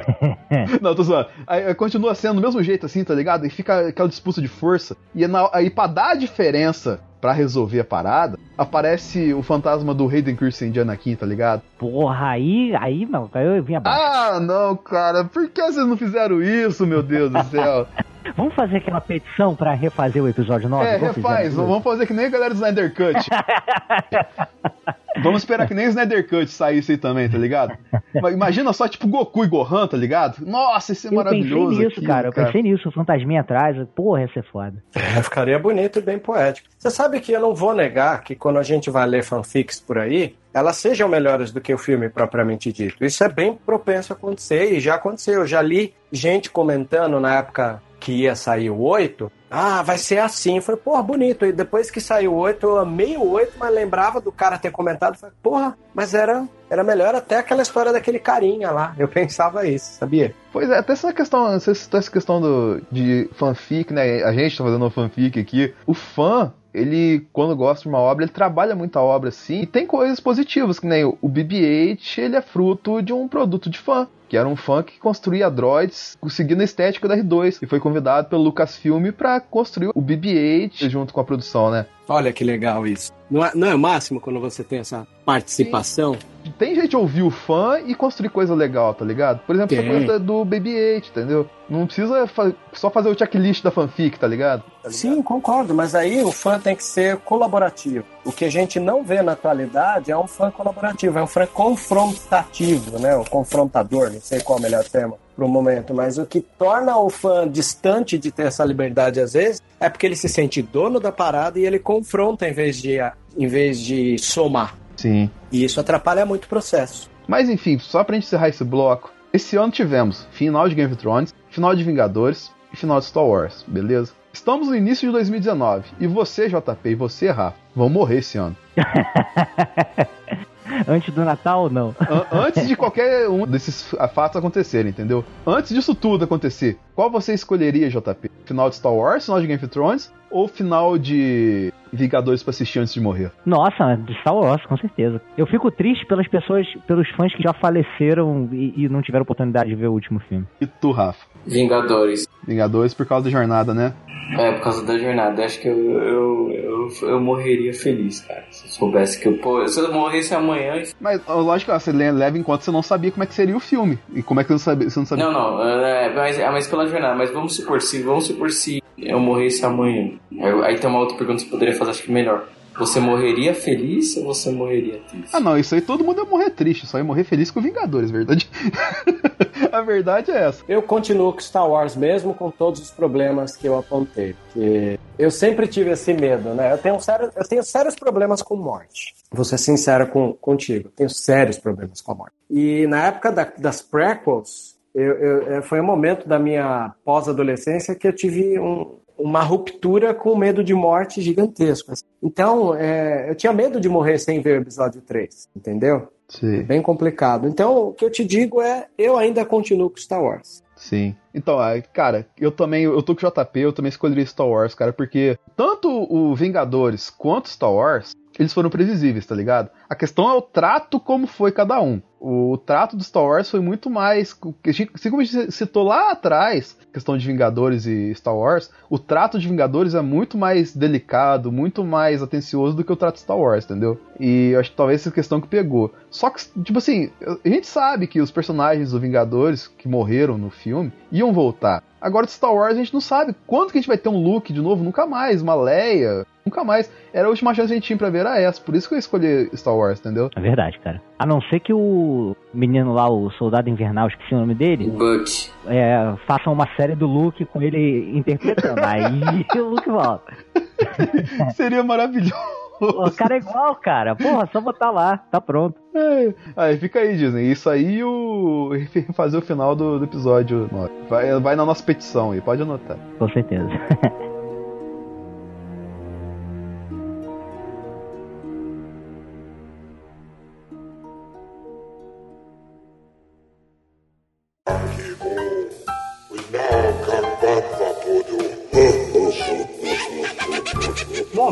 do jabá.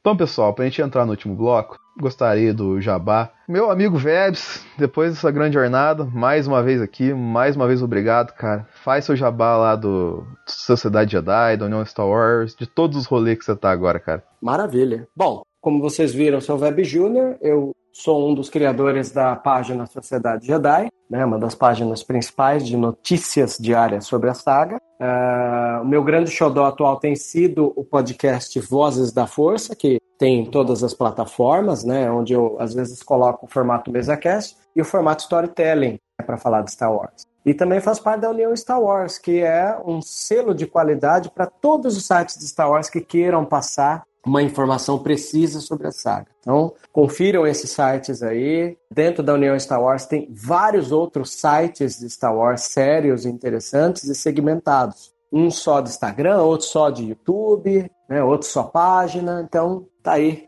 Star Wars acaba nos filmes seriais, mas a gente sabe que ainda tem Mandaloriano, vai ter Cassian Andor, vai ter Obi-Wan. Conosco você pode acompanhar as melhores informações sobre a saga. Maravilha. E tu, JP? Pô, cara, primeiro, obrigado aí pela oportunidade de falar de Star Wars. Sempre um, papo sensacional, ainda mais com você aí, Rafa, Debs, muito foda. E quem quiser conhecer um pouco mais, eu trabalho lá na Warp Zone, que é uma editora especializada em publicações retro games. Né? A gente trabalha com revista, com livro. Você encontra todo o conteúdo lá em warpzone.me. E a gente tem os podcasts também que a gente faz lá. A gente faz o Warpcast e o Geekzone, o Warpcast sobre retro games e o Geekzone falando sobre nostalgia, filmes, séries, tudo da antiga aí. Então, só procurar aí nos agregadores, tudo mais você encontra, ou em warpcast.com.br.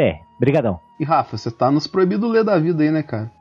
proibidoler.com E no mais, no analisador tem análise de Star Wars feita com coração, que nem eu falei. A gente esmiuçou o filme aqui. O filme é ruim, mas é bom. E é bom, mas é ruim. Essa foi a conclusão que a gente conseguiu tirar do filme.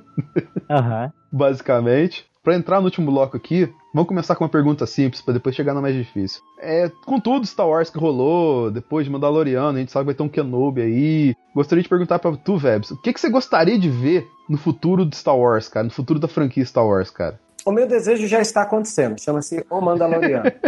né? Não tenho o que dizer. Eh, não- depois de Mandalorian, eu não preciso pedir mais nada. E tu, Rafa? Um filme sobre os Cavaleiros Jedi. Isso ia ser maneiro, hein? O Knights of the Old Republic com Keanu Reeves. não, não, ia ser legal explorando assim, tipo, como é que era eles entrarem, tipo, um cara que ele fosse um menininho, aí ele entrando seriamente pra academia, sabe, tipo, todo o passar dele. Eu ia ser bem legal um filme ou uma série assim, passando todos os caminhos, porque a gente sempre tem tipo relances, né, do que é o caminho do Jedi nos filmes, né?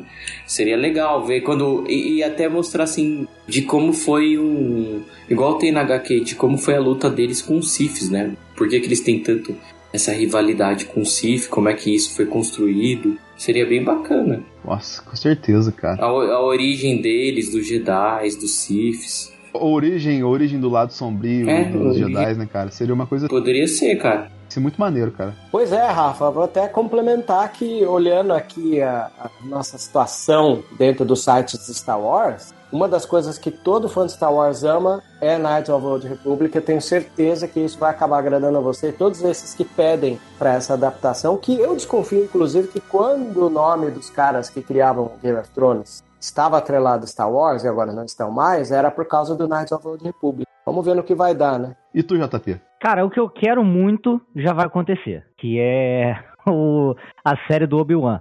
Fantástico já, cara, já não aguento esperar. Mas coisas que eu queria ver, de repente uma série do Luke Skywalker, ou Luke Skywalker aparecendo em Mandalorian, nem que seja o rapaz lá do Soldado Invernal, ou qualquer coisa.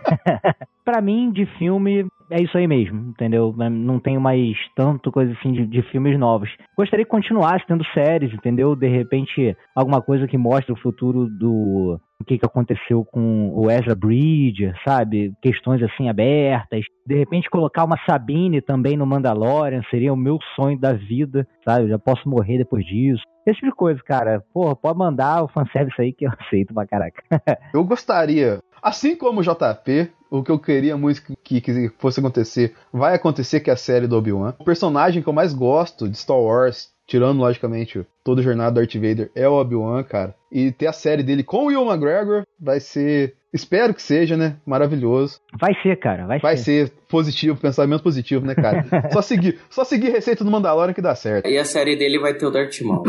Já- Vai ser já o grande entendeu. vilão toda a série. Mas é a quarta vez que você quer o Darth Maul hoje, Rafa? Pelo amor de Deus. Porque é um personagem bom, cara, eu tô falando. Mas ele já morreu. Mas é aí que ele vai estar, ele vai querer se vingar agora lá. Ele já morreu duas vezes, cara. É o primo dele. É o, é o primo dele, cara. O grande vilão do Obi-Wan vai ser o Jabba dele. Provável.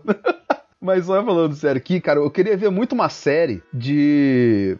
É, pegando história de piloto, entendeu? Focando em histórias envolvendo pilotos, entendeu? Seria legal pra caraca. O Aftermath, que é esses livros prequels que A saíram trilogia, né? do, do antes do Despertar da Força, assim, é tem o, conta toda a história de uma família que que é do próprio que morreu no filme, que eu esqueci o nome dele, o gordão lá. Ele tá criança no livro. A família dele era da, da resistência também, entendeu? E era piloto. Ele, inspirado nisso, virou piloto. Ele tá inspirando a figura do Antilles e tudo mais, assim, esqueci o nome dele. Um livro que eu não li inteiro, eu li uns pedaços, que chama Lost é, Estrelas Perdidas, Lost Stars, entendeu? Que é dois amigos, eles eram amigos de infância, e quando cresceram, um foi pra resistência e o outro foi pro, pra primeira ordem. E eles têm toda a jornada, assim, de enfrentar um outro no front, assim, tá ligado? Uma história. História de front na Guerra nas Estrelas. Eu acho que isso ia ser maneiro, né? Seria foda, cara. Eu me amarro nessa parte dos pilotos, assim. É uma das almas, né? Um, um dos pilares de Star Wars.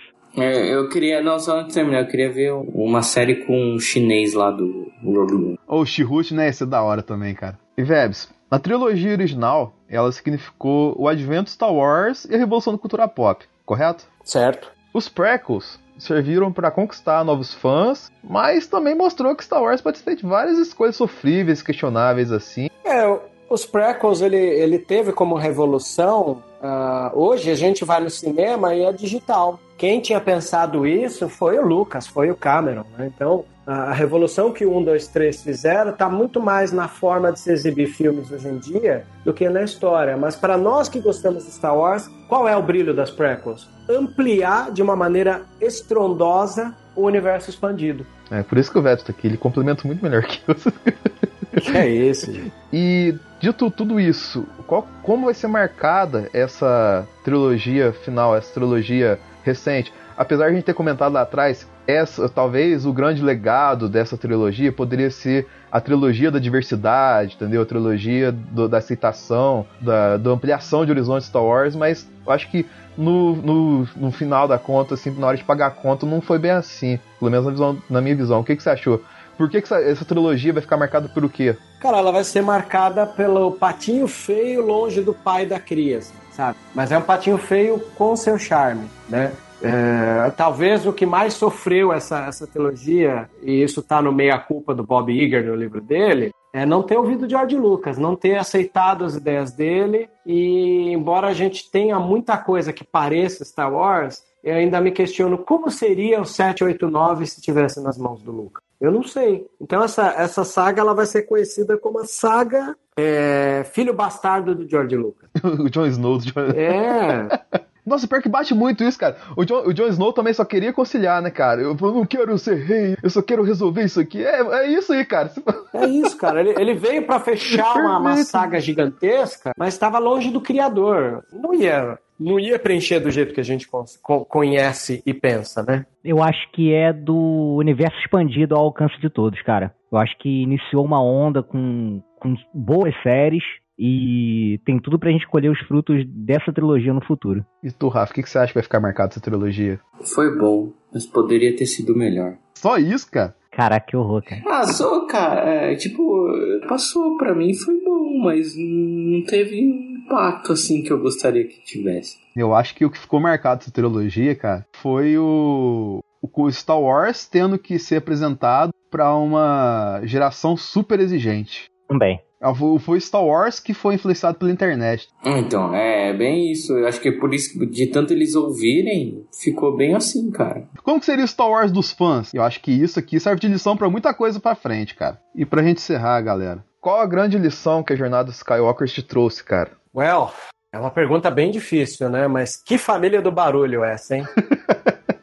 que família do barulho. Eu, é, eu, é, é, eu, não sei se lição, cara. Não sei se existe uma lição assim denotada. É o tipo de pergunta que eu teria que pensar muito para responder. Né?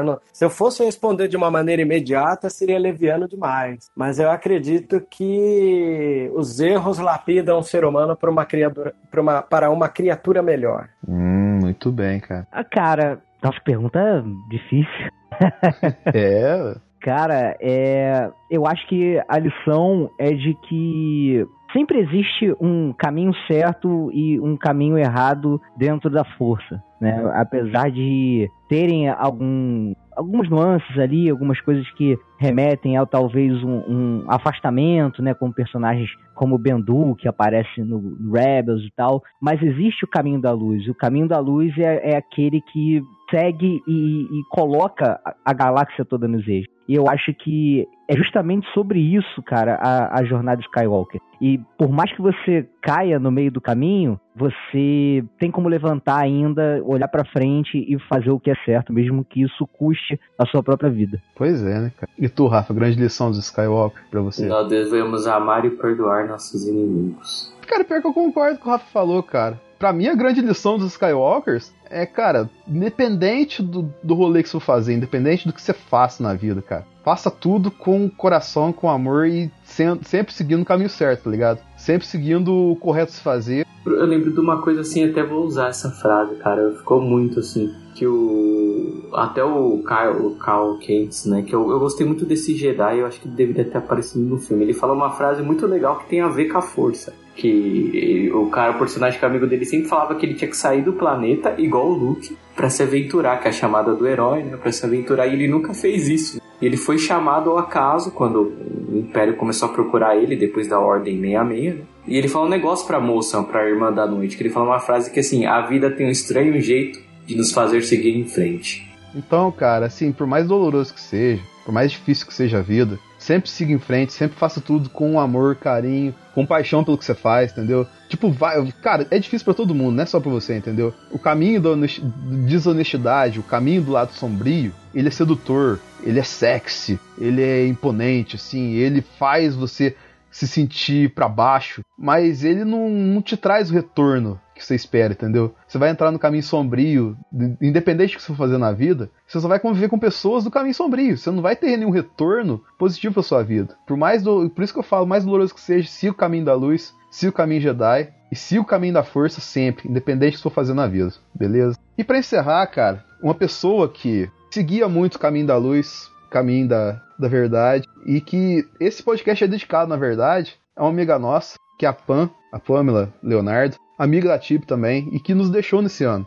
A gente não esqueceu da Pam, ela. A gente demorou para fazer essa homenagem porque a gente queria fazer um cast que de fato exaltasse a vida dela, tá ligado? Que homenageasse ela de verdade, assim, e que, tipo, fizesse jus ao que ela foi, ao que ela representou pra gente representou para quem tá ouvindo sala da Discord, representou pra Tibi. E, tipo, é essa homenagem que a gente fica, entendeu? Não sei se o Rafa quer falar alguma coisa sobre a Pan. Eu acho que a gente falou sobre ela do jeito que ela falaria. Por exemplo, esse podcast a gente usou muito uma coisa emocional, né? Uma coisa da mente, que era o que ela fazia, ela era uma psicóloga, né? Então, eu acho que essa é a nossa carta de amor. Esse último podcast é a nossa carta de amor pra Pan. Com certeza. E eu vou encerrar ele deixando uma mensagem de Natal que ele deixou no especial do ano passado, que para quem não conhece a Pan, tem uma um dropzinho de como ela era, cara. Ser humano maravilhoso que ela era, que com certeza estava no caminho da força. Então, até a próxima. Não sabemos quando o Sala da Discordia volta, mas sabemos que o Sala da Discordia volta. Em honra como pessoas como vocês que estão nos ouvindo, como convidados maravilhosos como Vebs e o JP, que eu sempre fico muito feliz de trazer aqui, em honra de pessoas maravilhosas que já participaram e passaram por aqui como a Pan. Então, obrigado a todo mundo aqui e que a força esteja sempre com todos vocês. Olá, meus queridos e querida da Sala da Discórdia. Aqui é a Pamela, tudo bem? Bom, eu vim dividir com vocês a minha pequena história de Natal, que na verdade não sei se ela é engraçada, se ela é curiosa, mas foi como eu descobri que Papai Noel não existe. Bom, os meus pais sempre foram metidos com movimentos sociais, isso vocês já sabem, e a gente sempre fazia no Natal um almoço beneficente, arrecadando alimentação no bairro onde a gente morava, em outros bairros, e oferecia isso para as crianças é, e para os pais no dia de Natal, no dia 25 mesmo de dezembro. Bom, num dia, num determinado dia, a minha mãe me disse: Olha, não fica cismada quando você vê o Papai Noel, né? Ele é uma figura, você sabe, né? As crianças estão lá pra ver ele, elas são menores que você, então tenta dar uma segurada. Eu achei aquilo meio esquisito. Dado o momento do almoço, o tal do Papai Noel chegou e as crianças voaram em cima dele. E ele começou a distribuir os presentes. Eu já tinha aberto os meus presentes um dia antes, que é tradição, né? Abri na véspera do Natal. Então eu fiquei um pouco mais longe, mas eu queria chegar perto daquela figura. Quando eu comecei a me aproximar, eu fui vendo que o jeito daquele Papai Noel era conhecido, era familiar. Quando eu cheguei bem perto e eu consegui olhar no fundo dos olhos daquele Papai Noel, ele me deu uma piscada e eu sabia, aquele era o meu pai, vestido de Papai Noel. e naquele momento eu virei, a minha mãe já estava ali fazendo a contenção da criança, porque ela não sabia qual seria a minha reação, e eu olhei para ela e falei: "O pai". Ela falou: "É". Ela já me pegou assim e foi tirando do meio e falou: "Olha, é, realmente é o seu pai vestido ali. Ele dá aquela assessoria pro Papai Noel, porque essas crianças não conseguem é, ele não conseguiu encontrar com essas crianças na noite de ontem, então ele vem, seu pai veio para dar essa assessoria. Eu olhei bem pra cara dela e falei, mãe, fala a verdade. Ela falou, tá bom. É uma figura que não existe, mas para essas crianças esse momento é importante. Então o seu pai se veste todo ano de Papai Noel e presenteia essas crianças dessa forma e a gente faz todo esse almoço, como você já sabe. E aí, ela olhou para mim. Falei: "Ah, ele já é meu pai 365 dias, né? Tudo bem, um diazinho ele ser o Papai Noel de todo mundo. E quando eu me lembro dessa história, me dá saudade, muita saudade do meu pai e faz crescer em mim o orgulho que eu tenho dos pais que eu tenho, do pai que eu tive, da mãe que eu tenho, e eu só tenho a agradecer por tudo que eles fizeram por mim. E, de novo, quero agradecer vocês, ao espaço, a oportunidade. Um beijo, Feliz Natal e a gente se vê por aí.